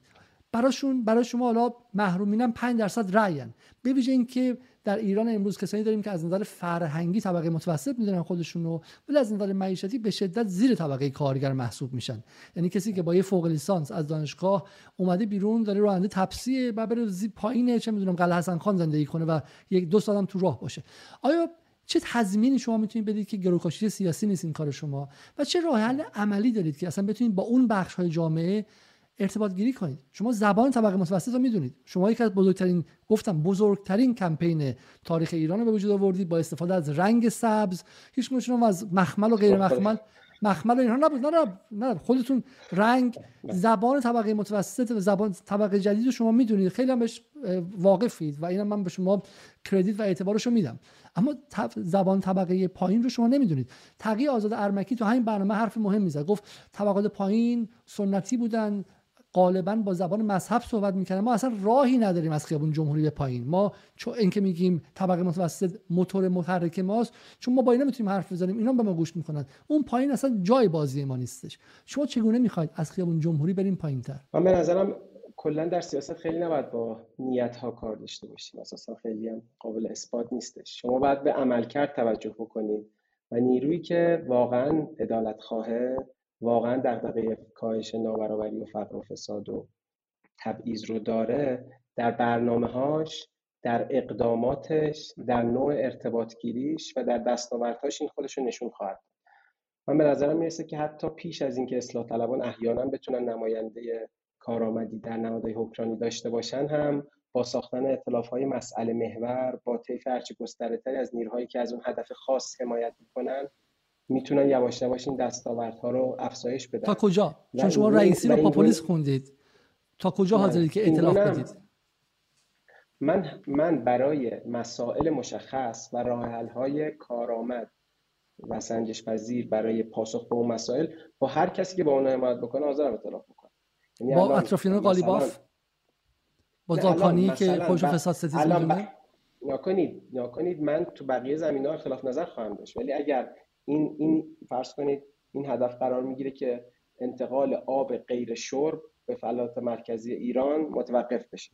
خب برای این هدف هر نماینده ای ولو کسی که من تو همه زمینه اختلاف نظر دارم به این رأی بده من استقبال می‌کنم. و این کاری هم دستم بر بیاد که تیم بیشتری حامی این بشن حتما انجام خواهم داد. این گونه هم نبوده که تا الان هیچی نباشه یعنی تجربه های موفقی داریم. یعنی بالاخره همین بست شفافیت تو شورا و شهرداری قابل توجه بوده. همین کارهایی که در وزارت رفاه با مدیریت های میدری انجام شد. چون شما چون شما میدری میدری من شمردم در اینجا حدود 17 بار استفاده کردم. فقط به مخاطب توضیح بدم که آقای میدری خیلی من حالا میشورم میشمرم اینو. خیلی خیلی زیاد. آقای میدری که شما این همه روش تکیه می‌کنید معاون وزیر رفاه بود. یعنی حالا من امیدوارم که در همین برنامه با ایشون مصاحبه کنم. خب، اما از اصلاحاتی که سال 76 با 20 میلیون رای از جمله رای من و خانوادم به قدرت رسید بعد از 24 سال شما فقط یه آقای میدری دارید. خب دقت کنید که خب این خیلی پس رفته. دولت اصلاح طلبان نبوده. خب چیکار کنیم؟ رد صلاحیت کردن. به تعبیری این بر نماینده ای نداشته. نه یعنی دولت اصلاح طلبان همه می‌دونیم که نبوده. ولی اصلاح طلبان حتی این عباس عبدی هم میگه. ببین شما من من تعجب من, من تو این گفتگو تعجب کردم. برای اینکه حتی امثال عباس عبدی و غیرم الان میگن ما سال 92 اشتباه کردیم. ما اومدیم رکب بزنیم به اون جنا خودمون رکب خوردیم. از اینکه دولت ما نبود و ما نباید می‌رفتیم براش هزینه می‌دادیم. ما اعتبارمون از دست دادیم. من اینکه میگم اینه شما الان دیگه اصلاح طلب سال 92 نیست. الان رضا جلایی پور ببخشید من تموم کنم. رضا جلایی پوری که هفت ماه هم انفرادی بوده و من دارم می‌دونم تو نسل من به عنوان کسی که انفرادی هزینه داده برای آرمانهاش. حالا آرمانهایی که باش میشه اختلاف داشته نداشت. اما سال 1400 جامعه بهش نگاه می‌کنه به عنوان کسی که در مرکز استراتژیک آقای روحانی هم کار کرده. خب به عنوان کسی که کار نکرد نه نه. خب، من کلا هیچ خلاصه سمت دولتی نه هیچ پذیرفتم نه. یک ریال از پژوهش پژوهش مثلا احساس می‌کنید که گره خورده بودین با اون بدنه آکادمیکی که کنار دولت روحانی ایستاده من, من هر کس مشورت ازم خواسته اگه فکر می‌کردم که در راستای یعنی اهداف عدالت خانه و دموکراسی خواهانه پیشنهادی می‌تونم بدم دادم بدون اینکه عرض که چیزی دریافت کنم و حتی اگر در مواردی هدیه ای بدون اطلاع من داده شدم پس فرستادم یا گفتم که من اینو میبخشم و استفاده نمی‌کنم. ولی اساسا اینجا من اهمیت ندارم. فرض شما رو نمیگم آیه آیه جلالی پور فرض شما رو نمیگم. متوجهم. جامعه میگه که من رضا جلالی پور رو من کنم جمله رو. میگه در 27 سالگی با این در 27 سالگی که خیلی جوانتر بود وای مثل جلو احمدی نژاد سینه علم می‌کرد. در مورد روحانی یواشکی در گوشی نقدهایی توی روزنامه جامعه مشق نوعی چیزایی نوشته به زبون آکادمیک. خیلی فرق داره. ببینید شما من می‌خوام نمی‌خوام زبون بازی کنم. نقد شما از روحانی قابل مقایسه با نقدتون از احمدی نژاد همین الان رئیسی نیستش. کاملا برعکس. من نقدهایی که با آقای روحانی نوشتم و به ویژه همین چند وزارت خانه که بیشتر نقد داشتم خیلی بیشتر بود از نقدهایی که با آقای احمدی نژاد نوشتم. من به نظرم اشتباهی که اصلاح طلبان کردن در 92 چک سفید امضا دادن به روحانی بوده. 92 به هر حال در مجموع انتخاب بدی نبود. برای همینم 6 میلیون رای آقای روحانی اضافه شد در سال 96 اشتباه این بود که شما ائتلاف بدون پرنسیپ کردید. شما در ازای حمایتتون باید شروطی میذاشتید. بعد می‌گفتین چهار تا لایه رو بفرستین چهار نف... این چهار سیاست بعد اجرا بشه. و اگر آقای روحانی التزام نمی داشت به پاره‌ای از وعدهاش که در دوره دوم به بسیاریش نداشت باید نقد سریحتری می‌کردید. خیلی از اصلاح طلبها این کار کردن این نه فقط من خیلی این نقد رو سریح داشتن. ولی به نظرم این تحلیل های عبدی و احیانا دیگران دست کم می‌گیره تاثیر تحریم ها رو در افزایش نارضایتی. هر کس رئیس جمهور ایران بود حتی بهترین رئیس جمهور جهان بهترین کارشناس سیاست به نظرم در دوره دوم احتمالا نارضایتی بسیار خوب. بس... ولی ولی خیلی بهتر از آقای روحانی می‌شد عمل بشه. من خودم قبول دارم که حتی در شرایط تحریم می‌شد نابرابری انقدر افزایش پیدا نکنه. حتی در شرایط تحریم می‌شد ایشون نیاد بخنده بعد از اون فاجعه آبان حتی میخندید یا نمیخندید اون 237 نفر زنده نمی‌شدن. مثلا اینه که بله بله من... می‌تونست حالا اصلا اون طرح اجرا نکنه و مانع خب... کشتار بشه و بعد بعدش هم برخورد آیه جلای پور شما سالهاست کار شما سالهاست کار سیاسی می‌کنید. ذات سیاسی آقای روحانی و کارگزاران اطرافش ذاتی نولیبرال و توسعه به هر قیمته نمی‌تونست اون کارو نکنه. شما مثل اینکه بگید که مثلا جناح محافظ کار در انگلیس می‌تونست فلان کارو نکنه. مگه می‌تونه؟ مگه, مگه فرده؟ بله بله می‌تونه. اگه ما یه نیروی سیاسی بودیم که درست اطلاف می‌کردیم می‌شد. کما اینکه دوره آقای دوره اول آقای روحانی همین آقای روحانی که شما اینجوری توصیفش می‌کنید به نظر تا حدی اقراقه اومد طرح سلامت رو اجرا کرد. بیشترین افزایش سرمایه‌گذاری رو سلامت عمومی در تاریخ ایران بود. یک شبه دو برابر شد. من به همون طرح هم نقد دارم اما چون منابعش پایدار نبود و شکل اجراش هم وقت زیادی بهش وارده ولی به هر حال به وضوح به نفع اخشار فرودست شد. اصلا اینکه مهم دلایل بس شما یه جایی از یه طرح پاپولیستی چون طرح سلامت به شدت پاپولیستی بود و به شدت ناپایدار بود به قول خودتون. یک جایی از این دفاع می‌کنید با اینکه منابع رو به باد میده نه. نه یعنی منظورم که این نئولیبرالی نبود. خب؟ من ترجیح می‌دادم که آقای روحانی اتفاقا پس روحانی از نظر شما دولت نئولیبرال نبود؟ آیه روح... کلا تو ایران دولت نئولیبرال نیست ولی پاره از سیاست ها نئولیبرال بوده اجرا شده. پاره از سیاست ها درست برعکس مثلا همین تو حوزه سلامت. یعنی به عنوان نئولیبرالی نیست. ولی من منتقد کم توجهی آیه روحانی کم توجهی یعنی چی؟ خیلی این مثل مثل مصاحبه های صدا سیما شد. کم توجهی شما همین الان شما همین الان شما دارین به مردم وعده می‌دید که من می‌خوام اصلاح طلبی رو عوض کنم بعد میگید کم توجهی. یا بالاخره کسی نئولیبرال هست یا کسی نئولیبرال هست یا کسی نیستش. شما وقتی نگاه می‌کنید مثلا من با ادارت خواهی من با خواهی که حرف می‌زنم با که حرف می‌زنم نقد مشخص از میزان خصوصی سازی در دوره روحانی از نقش بانک های خصوصی از خصوصی سازی آموزش نقش کنکور قلمچی و مافیای کنکور نقش مافیای سدسازان در ارتباط با وزارت نیرو و مهاب قدس و غیره. یک بسته خیلی مشخصی دارن و اگر شما خودتون گمانم دیدید که حتی برنامه ادارت خواهان برای مجلس گذشته در بهمن سال 90 هشت بسیار مدون و مشخص بود. حالا درسته که از اصولگرایی میاد ولی من توش می‌بینم به نظر من اینکه حالا با عضو عضو گروه های سوسیالیست انگلیس هم بودم سالها به نظر من خب چپتره. من از شما میشنوم که میگید روحانی بهتر بود این کارو نکرده. در واقع شما نقدی هم ندارید. میگید 92 هم با به روحانی رای می‌دادیم 96 هم رای می‌دادیم. ما می‌تونستیم بهتر از این باشیم. این پس یک تغییر ماهوی و کیفی از گذشته اصلاح طلبان ببینید در 8 سال گذشته نیستش. ما از محمد جلای پور ادامه 8 سال گذشته داریم میشنویم امشب. به هیچ عنوان. من در حوزه محیط زیست سلامت آموزش های بسیار صریحی به شما آموزش چه کار می‌کنید آیا مدرسه خصوصی رو برمیدارید؟ من حالا درباره برداشتنش نکنید. من خیلی طرفدار سیاست های کارآمد و کارشناسانم. نمیام همینجوری سری شعار عوام فریبانه بدم. من طرفدار افزایش سهم آموزش عمومی از بودجم طرفدار افزایش کیفیت آموزش عمومی هم طرفدار افزایش اقتدار سازمان محیط زیستم طرفدار تغییر الگوی این توسعه منابع محور و غیر متوازن و غیر پایدار و غیر مشارکتی هم و عملکرد به ویژه چند وزیرهای روحانی به ویژه های نوبختش پسند نمکی رحمانی فضلی نقد بسیار رادیکال دارم. درباره شاید ده ها یادداشت در این زمینه نوشتم و به جهانگیری آخوندی چی؟ خیلی به, آخوندی چی؟ من به نظرم آیه جهانگیری با چیزی که شما میگید خیلی فاصله گرفته. شما تصویری که از آیه جهانگیری دارید مشابه آیه آخوندی ظاهرا. اینگونه نیست. آقای جهانگیری توجهش به فقر تو این دوره واقعا قابل توجه بود. اگه شما کارهایی که معاون اول کرده رو ببینید و آنچه که پشتش بوده کاملا به این حوزه توجه داشته. ولی حتی با آقای جهانگیری هم نقطه‌ای دارم. من از آقای جهانگیری حالا به تعبیری زائقم سوسیال دموکراتیک تره.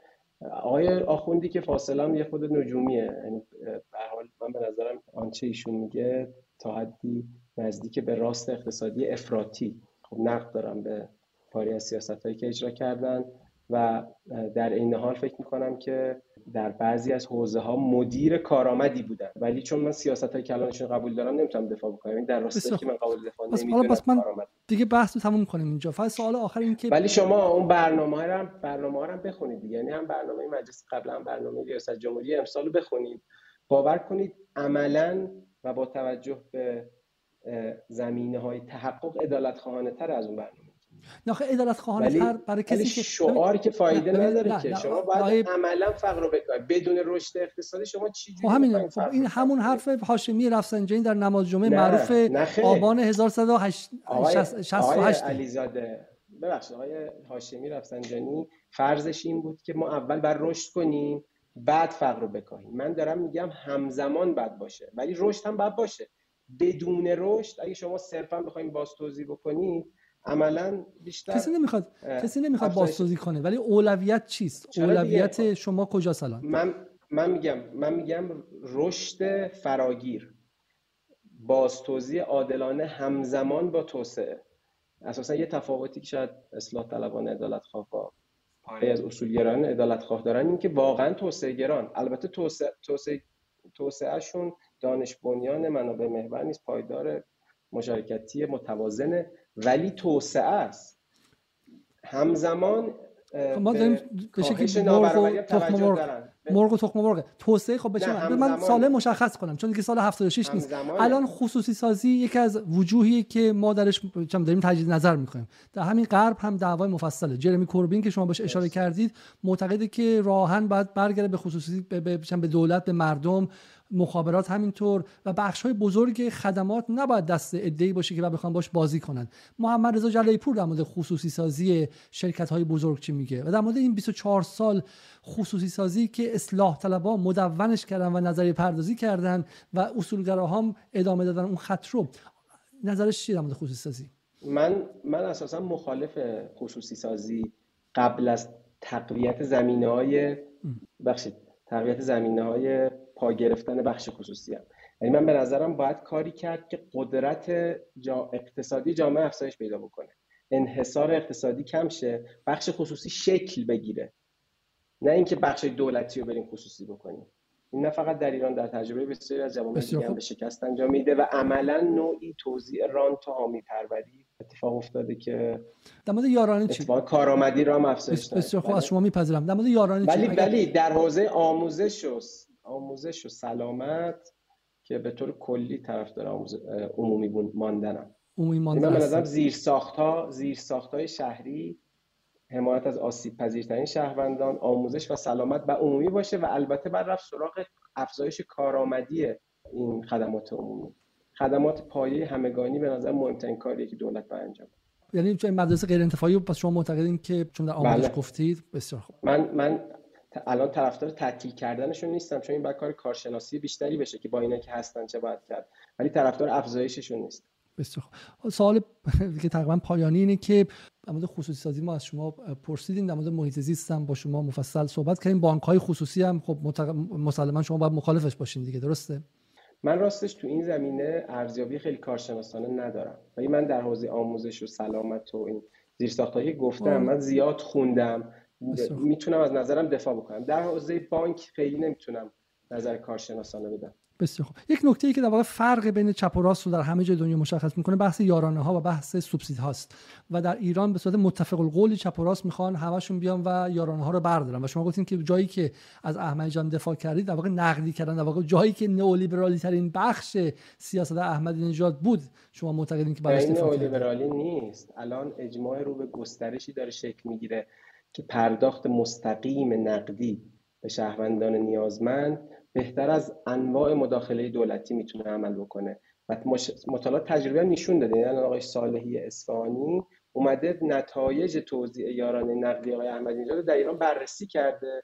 گفته این افسا... این افسانه است که اینا رفتن دود کردن و فایده نداشت. میگه اتفاقا خیلی خوب هزینه کردن. از دولت هم بهتر از بنرژی اگه اشتباه نکنم براش نوبل گرفت. اصلا مقاله افسانه فقرای تنبل نوشته.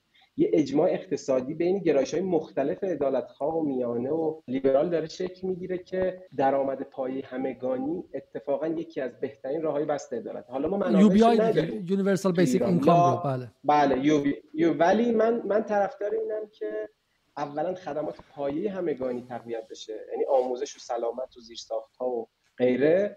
و از منابعی که میمانه که بیشتر هم بعد از مالیات حاصل بشه شما به شهروندان زیر خط فقر به میزانی که به خط فقر برسن حمایت مستقیم مالی کنید بسیار خوب. حالا من دیگه می‌خوام بحث رو به پایان ببرم. فقط یک نکته برای خود من در مورد خود من جذابیت داره و در واقع سوال خودمه.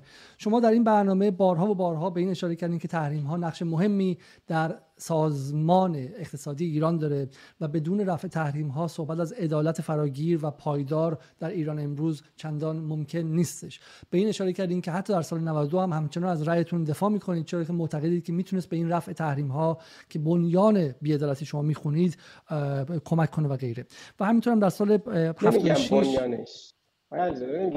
من میگم سیاست خارجی یه مهم مهم مهمترین معلفه مهمترین توسعه الان نیستش. یکی از نتایجش تحریم هاست. یکی از نتایجش اینه که ما تحریم پذیریم علل اصول و یکی از نتایج دیگه اینه که به یه معنا ما بخش حذف پذیری از اقتصاد منطقه جهانی قبول دارم. نباید اینگونه باشه. بسیار حالا من سوالی که می‌خواستم از این مقدمه بخونم اینه. اینه که در جای به جایی که اصلاح طلبی رو میشه مشخص کرد. و این اصلا نه توهینه و نه نقد های جلفو برای همین لطفا به هیچ وجه گمان نکنند به شما حمله می‌کنم. بحث جدلی نیست. اینه که اصلاح طلبی خودش رو با پارادایم جدیدی در جهان همراه و هم آهنگ کرد در سال 75 76 که حالا به قول شما مردم هم بهش روی خوش نشون دادن که اون پارادایم نظم تک قطبی جهان به سرکردگی آمریکا بود.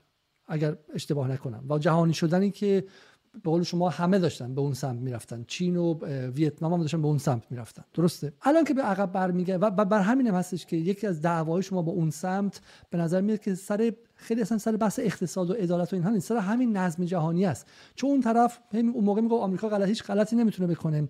الان میگه که بی ما درست می‌گفتیم. آمریکا شکست خورد نظمم تک قطبی نیست. به سمت جهان دو قطبی و احتمالا چند قطبی نه فقط گذار می‌کردیم که حتی همین الان رفتیم و الان چین یه ابرقدرتی جنگ سردم نیستش. الان که به عقب برمیگردید گمان نمی‌کنید که نگاهتون به امپریالیسم و به آمریکا حالا اصلاح طلبا یه مقدار نایو یا ساده انگارانه بودش. و اینجا حداقل اصولگرها از شما بیشتر حق داشتن. من قبول دارم که نگاه بخشی از اصلاح طلبان نسبتا ساده اندیشانه بوده در روابط بین الملل و عوامل بازدارنده. ولی اصلا رهبران اصلاح طلب اینگونه نبودن. یعنی چه میرحسین موسوی چه آقای خاتمی چه دبیر کل احزاب بزرگ اینا اساسا سابقه آمریکا ستیزی داشتن که اصلا زیادی افراطی بوده. من خودم به عنوان یه جوانی که خلاصه سمت رسمی نداشتم. از وقتی که یادمه واقعا شاید از رفقای اصولگرام نسبت به مسئله فلسطین اسرائیل این ناعدالتی های نهادهای جهانی حساستر بودم. من بیشترین مطلبم و به انگلیسی مستعار در نقد تحریم های ایران نوشتم. حساسیت داشتم. بقیه اصلاح طلبانم با این مواضع همراهی دارن. ولی درسته به تدریج این خوشبینی در سطح جهانی هم کمتر شد. اما اتفاقا احزابی مثل مشارکت و سازمان مجاهدین و اینها هنوز هم حتی رگه های انتقاد رادیکال و نظم جهانی توشون می‌بینیم. همین این سازمان مجاهدین انقلاب شاید براتون جالب باشه که تنها جریانی بود که حتی در سال 2001 می‌گفت ما باید یه جوری با طالبان مذاکره کنیم که آمریکا حمله نکنه. یعنی اون موقعی که همه انقدر خوشبین بودن که آمریکا بیاد چه شود در افغانستان الان راحت همه این حرفا رو می‌زنن. اون موقع مخالف بود. همون موقعی که شما میگید منظر اشتباهی که چون حداقل جناح راست و به شکلی سپاه قدس نگاهش این بود که آمریکا در هر دو طرف بیاد دشمنای ما رو از بین ببره و خودشون تو باطلاق قرار بگیره دیگه. نه خیر به نظر نگاه اشتباهی نبود. یعنی اساسا یه اصلاح طلب باید هر گونه مداخله نظامی آمریکا رو مخالفش باشه. و آنچه که اتفاق افتادن به ضرر افغانستان و در بلند مدت ایران هم شد. الان هم داریم نتایجش رو می‌بینیم. یعنی منظر اشتباهی نبود. اونا نظرشون این بود که ما باید بریم رایزنی کنیم حتی امکان اینا بن لادن رو تحویل بدن که به جنگ نینجامه کاری ندارم این موضوع درستی غلط. ولی این آمریکا شیفتگی نیست. ولی بله بعضی از نیروهای این طیف بزرگ اصلاح طلبان یه خوشبینی مفرطی خب دارن. حالا که حالا اینکه خوشبینی شما ندارید زیبا کلامو در این زمینه نمیپسند نه حالا که خوشبینیتون به نظر شما نباید داشته باشن. پس بعد شما نگاه متفاوتی به چرخش به چین داشته باشید و مثل بقیه اصلاح طلبان اینقدر مخالف چرخش به چین نباشید درسته؟ همه اصلاح طلبان مخالف نیستن. این یک پارچه سازی های شما درست نیست. ولی به نظرم ایران باید تلاش بکنه این نوعی موازنه برقرار بکنه بین شرق و غرب. و تعداد بیشتری از قدرت‌های بزرگ اقتصادی زینف امنیت در ایران بشن خیلی حرف قشنگه. خیلی حرف قشنگه. نه نه خب اگه بخواد لازمش اینه که اتفاقا قراردادهای راهبردی بلند مدت ببنده نه فقط بستن دیگه. خب آیه آیه روحانی نبستش ولی رئیسی هنوز نیومده رفت شانگهای و و شما باید شانگهای دفاع کنید قاعدتا. من ب... بله حتما ولی به شرطی که جزئیاتش هم خادم منافع ملی ایران باشه. من با قرار بستن قرارداد در حوزه اقتدارگرایی دیجیتال با چین مخالفم.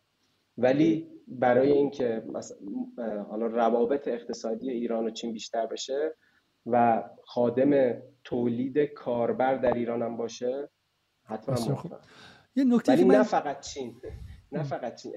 دیگه پاره از اصولگرایان این چند روزه خیلی صریح دارن میگن از جمله پاره از مقامات رسمی بسیج که آقا نه شرقی غربی دیگه تمام شد و ما دیگه شرقی شیم. من با این مخالفم. باید هم از شرق هم از غرب و همه روابطمون در خدمت منافع ملی ایران استفاده بکنیم قدرت اقتصادی ایران رو افزایش بدیم. این کمک می‌کنه که برای عادلانه تر کردن نظم جهانی هم قدرت اگر بیشتری پیدا اگر اصولگراها بگن که ما با چین بستیم و این به ما اقتداری میده که بعد آمریکا مجبور شه بیاد و برجام رو تصویب کنه یک سال دیگه من با شما مصاحبه کنم قبول می‌کنین که اونها به عدالت به رفع تحریم و به اقتدار ملی و همه اینا بیشتر کمک کرده بودن و اینکه حالا بی سوادم توشون هستش پاپولیست هم حرف می‌زنن توشون هم به به قول شما دو تاشون شبیه هم دیگه نیستن. این آرزو اندیشیه دیگه. این آرزو اندیشیه. چین حتی به نظر از آمریکا بیشتر با که ایران دستیابی پیدا بکنه به سلاح هسته مشکل داره. نخواهد گذاشت. چون پاره از نیروها شاید بخوام به سمتش برم. ولی منم قبول دارم که ایران فعلا بیشتر به عنوان یک کارت داره از این استفاده می‌کنه. در بلند مدت صرف ارتباط با چین اتفاقا ایران رو منقاد چین می‌کنه و می‌تونه مثل تجربه بسیاری از کشورها از جمله کشورهای آفریقایی خیلی توسعهشون رو ناپایدارتر و غیر متوازنتر بکنه به محیط بیشتر لطمه بزنه.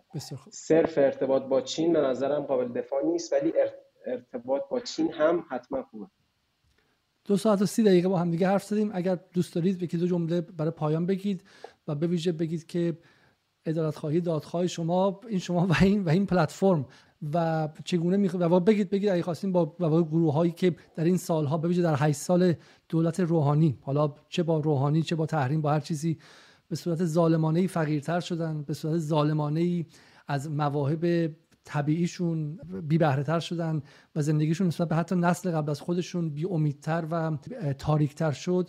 با اونها حرف بزنید و بهشون بگید که چرا باید شما رو جدی بگیرن و چرا شما و اصلاح طلبان نزدیک به شما می‌تونید وضع اونها رو بهتر کنید. من که کاری نیستم ولی اصلاح طلبانی که از این اهداف حمایت می‌کنن چون باور دارن در چند سال گذشته هم نابرابری به شدت افزایش پیدا کرده هم فقر, فقر بیش از دو برابر شده. و اون بخش از جامعه که قربانی این تغییرات صدا نداره وظیفه اخلاقیشونه که برن به سمت شناسایی مطالبات اونها و در حمایتشون از نامزدها در برنامه های انتخاباتی در برنامه که در جامعه مدنی دارن در ارتباطشون هم با سایر گروه های اجتماعی و اطلاف های مسئله محوری که می‌سازن به نظرم بعد اولویت قائل باشن برای بهبود زندگی آسیب پذیرترین و بی صداترین ایرانی ها که متاسفانه الان در عرصه رسمی سیاست نمایندگانی که از سیاست های کارایی که به نفع اونهاست حمایت می‌کنن ندارن. هستن کسانی که به نام عدالت از سیاست های افزاینده بیعدالتی حمایت می‌کنن و در بلند مدت هم اساسا جبهه نیروهای پیشرو اگر عدالت خواه نباشه به نظرم به دموکراسی خواهش هم خیلی نمیشه امید بست. یعنی توان بست دموکراسی رو هم پیدا نخواهد کرد در بلند مدت. ضمن اینکه من شخصا حتی عدالت سیاسی و دموکراسی هم زیر مجموعه عدالت می‌دونم. نابرابری اقتصادی از حدی بیشتر باشه برابری سیاسی رو هم تهدید می‌کنه. به یه معنا در برابر جبهه محافظه کاران که فکر می‌کنم تا اطلاع ثانوی می‌تونن اگه تن بدن به رقابت دموکراتیک لاقل 30 35 درصد جامعه ایران رو نمایندگی بکنن. این جبهه اگه بخواد دستاورد داشته باشه در مسیر بست توسعه و عدالت و اقتصاد دموکراسی باید همزمان به عدالت و دموکراسی توجه مرکزی داشته باشه. خیلی خیلی ممنون. لازمش هم اینه که کار متشکل بشه. یعنی من دعوت می‌کنم از هر کسی که واقعا دغدغه فقرا رو داره توجه داشته باشه که به جای خیریه گرایی باید رفت ساختارها نهادها سیاستها رو اصلاح کرد. اتفاقا چون پاره از اصولگرایان هم لاقل در حوزه اقتصادی این شعارها رو میدن پاره از اهداف شاید دستیافتنی باشه توی چشم انداز میان مدت. بسیار خب شما اطلاف با اطلاف با اصولگرا رو هم به شکل همینجا من با بزنم جای خود برای پایان. مسئله محور. اطلاف مسئله محور با هر کس. یعنی من برای محیط زیست با نهادهای محیط زیستی اطلاف می‌کنم. برای رفع تحریم با همون کارگزارانی که نقد دارن به سیاست اقتصادیش. برای عدالت آموزشی هم با عدالت خواهان اصولگرا. خیلی خیلی ممنون آقای جلالی پور. واقعا از اینکه صبوری کردید با اینترنت بالا قطع و وصل شدن از مخاطبان هم از اینکه تا این لحظه ساعت 12 و 33 دقیقه شب به وقت تهران یا دیرتر 12 و 40 دقیقه به وقت تهران کنار ما بودن از شما تشکر می‌کنیم. از اینکه بحث طولانی شد من چه بسا از شما باید معذرت خواهی کنم اما نه برای اینکه هدف جدال این نیستش که ما بحث ها رو بر عرصه حالا چند صدها هزار نفر و سرگرم کننده انجام بدیم. هدف ما همین بحث هایی که توش گیر بکنیم عقب بریم جلو بریم و من گمان می‌کنم که در اینجا در این لحظه با این امکانات محدودی که داریم جدال مجبوره که بحث ها رو تا حدی نه حالا نخبه محور ولی بحث های عمیق انجام بده. به هیچ وجه نخبه به این معنی کسانی که بالا درس خاصی خونده باشن و زبان فنی و زبانی که روشن فکرانه باشه معتقد نیستیم. همه اگر وقت بگذارن و اگر انرژی بگذارن باید در این بحث بتونن شریک شن. اما بحث طولانی میشه و در این هم چاره نیست و این گمانم که بتونه مسائل ایران رو چه برای شما بیشتر باز کنه. خیلی خیلی ممنون که تا این لحظه وقت گذاشتین. یک بار دیگه از آن تقاضا می‌کنم که به وبسایت patreon.com خط مایل جدال برید. من در اونجا برای کسانی که انگلیسی می‌خونن توضیح دادم. بعد به زودی فارسی هم اضافه می‌کنم که بتونید اگر خارج از کشور زندگی می‌کنید مشترک جدال بشید. شراک جدال فقط برای خودش نیست بلکه داره مدلی از رسانه رو در ایران تبلیغ می‌کنه که امیدوار فراگیر شه که چه بسا بتونه بین رسانه های استعماری و رسانه های بسته داخلی که دست از سانسور بر نمیدارن راه سومی باز کنه برای طرح و حل مسائل ایران. شب همه شما به خیر و تا برنامه دیگر خدا نگهدار.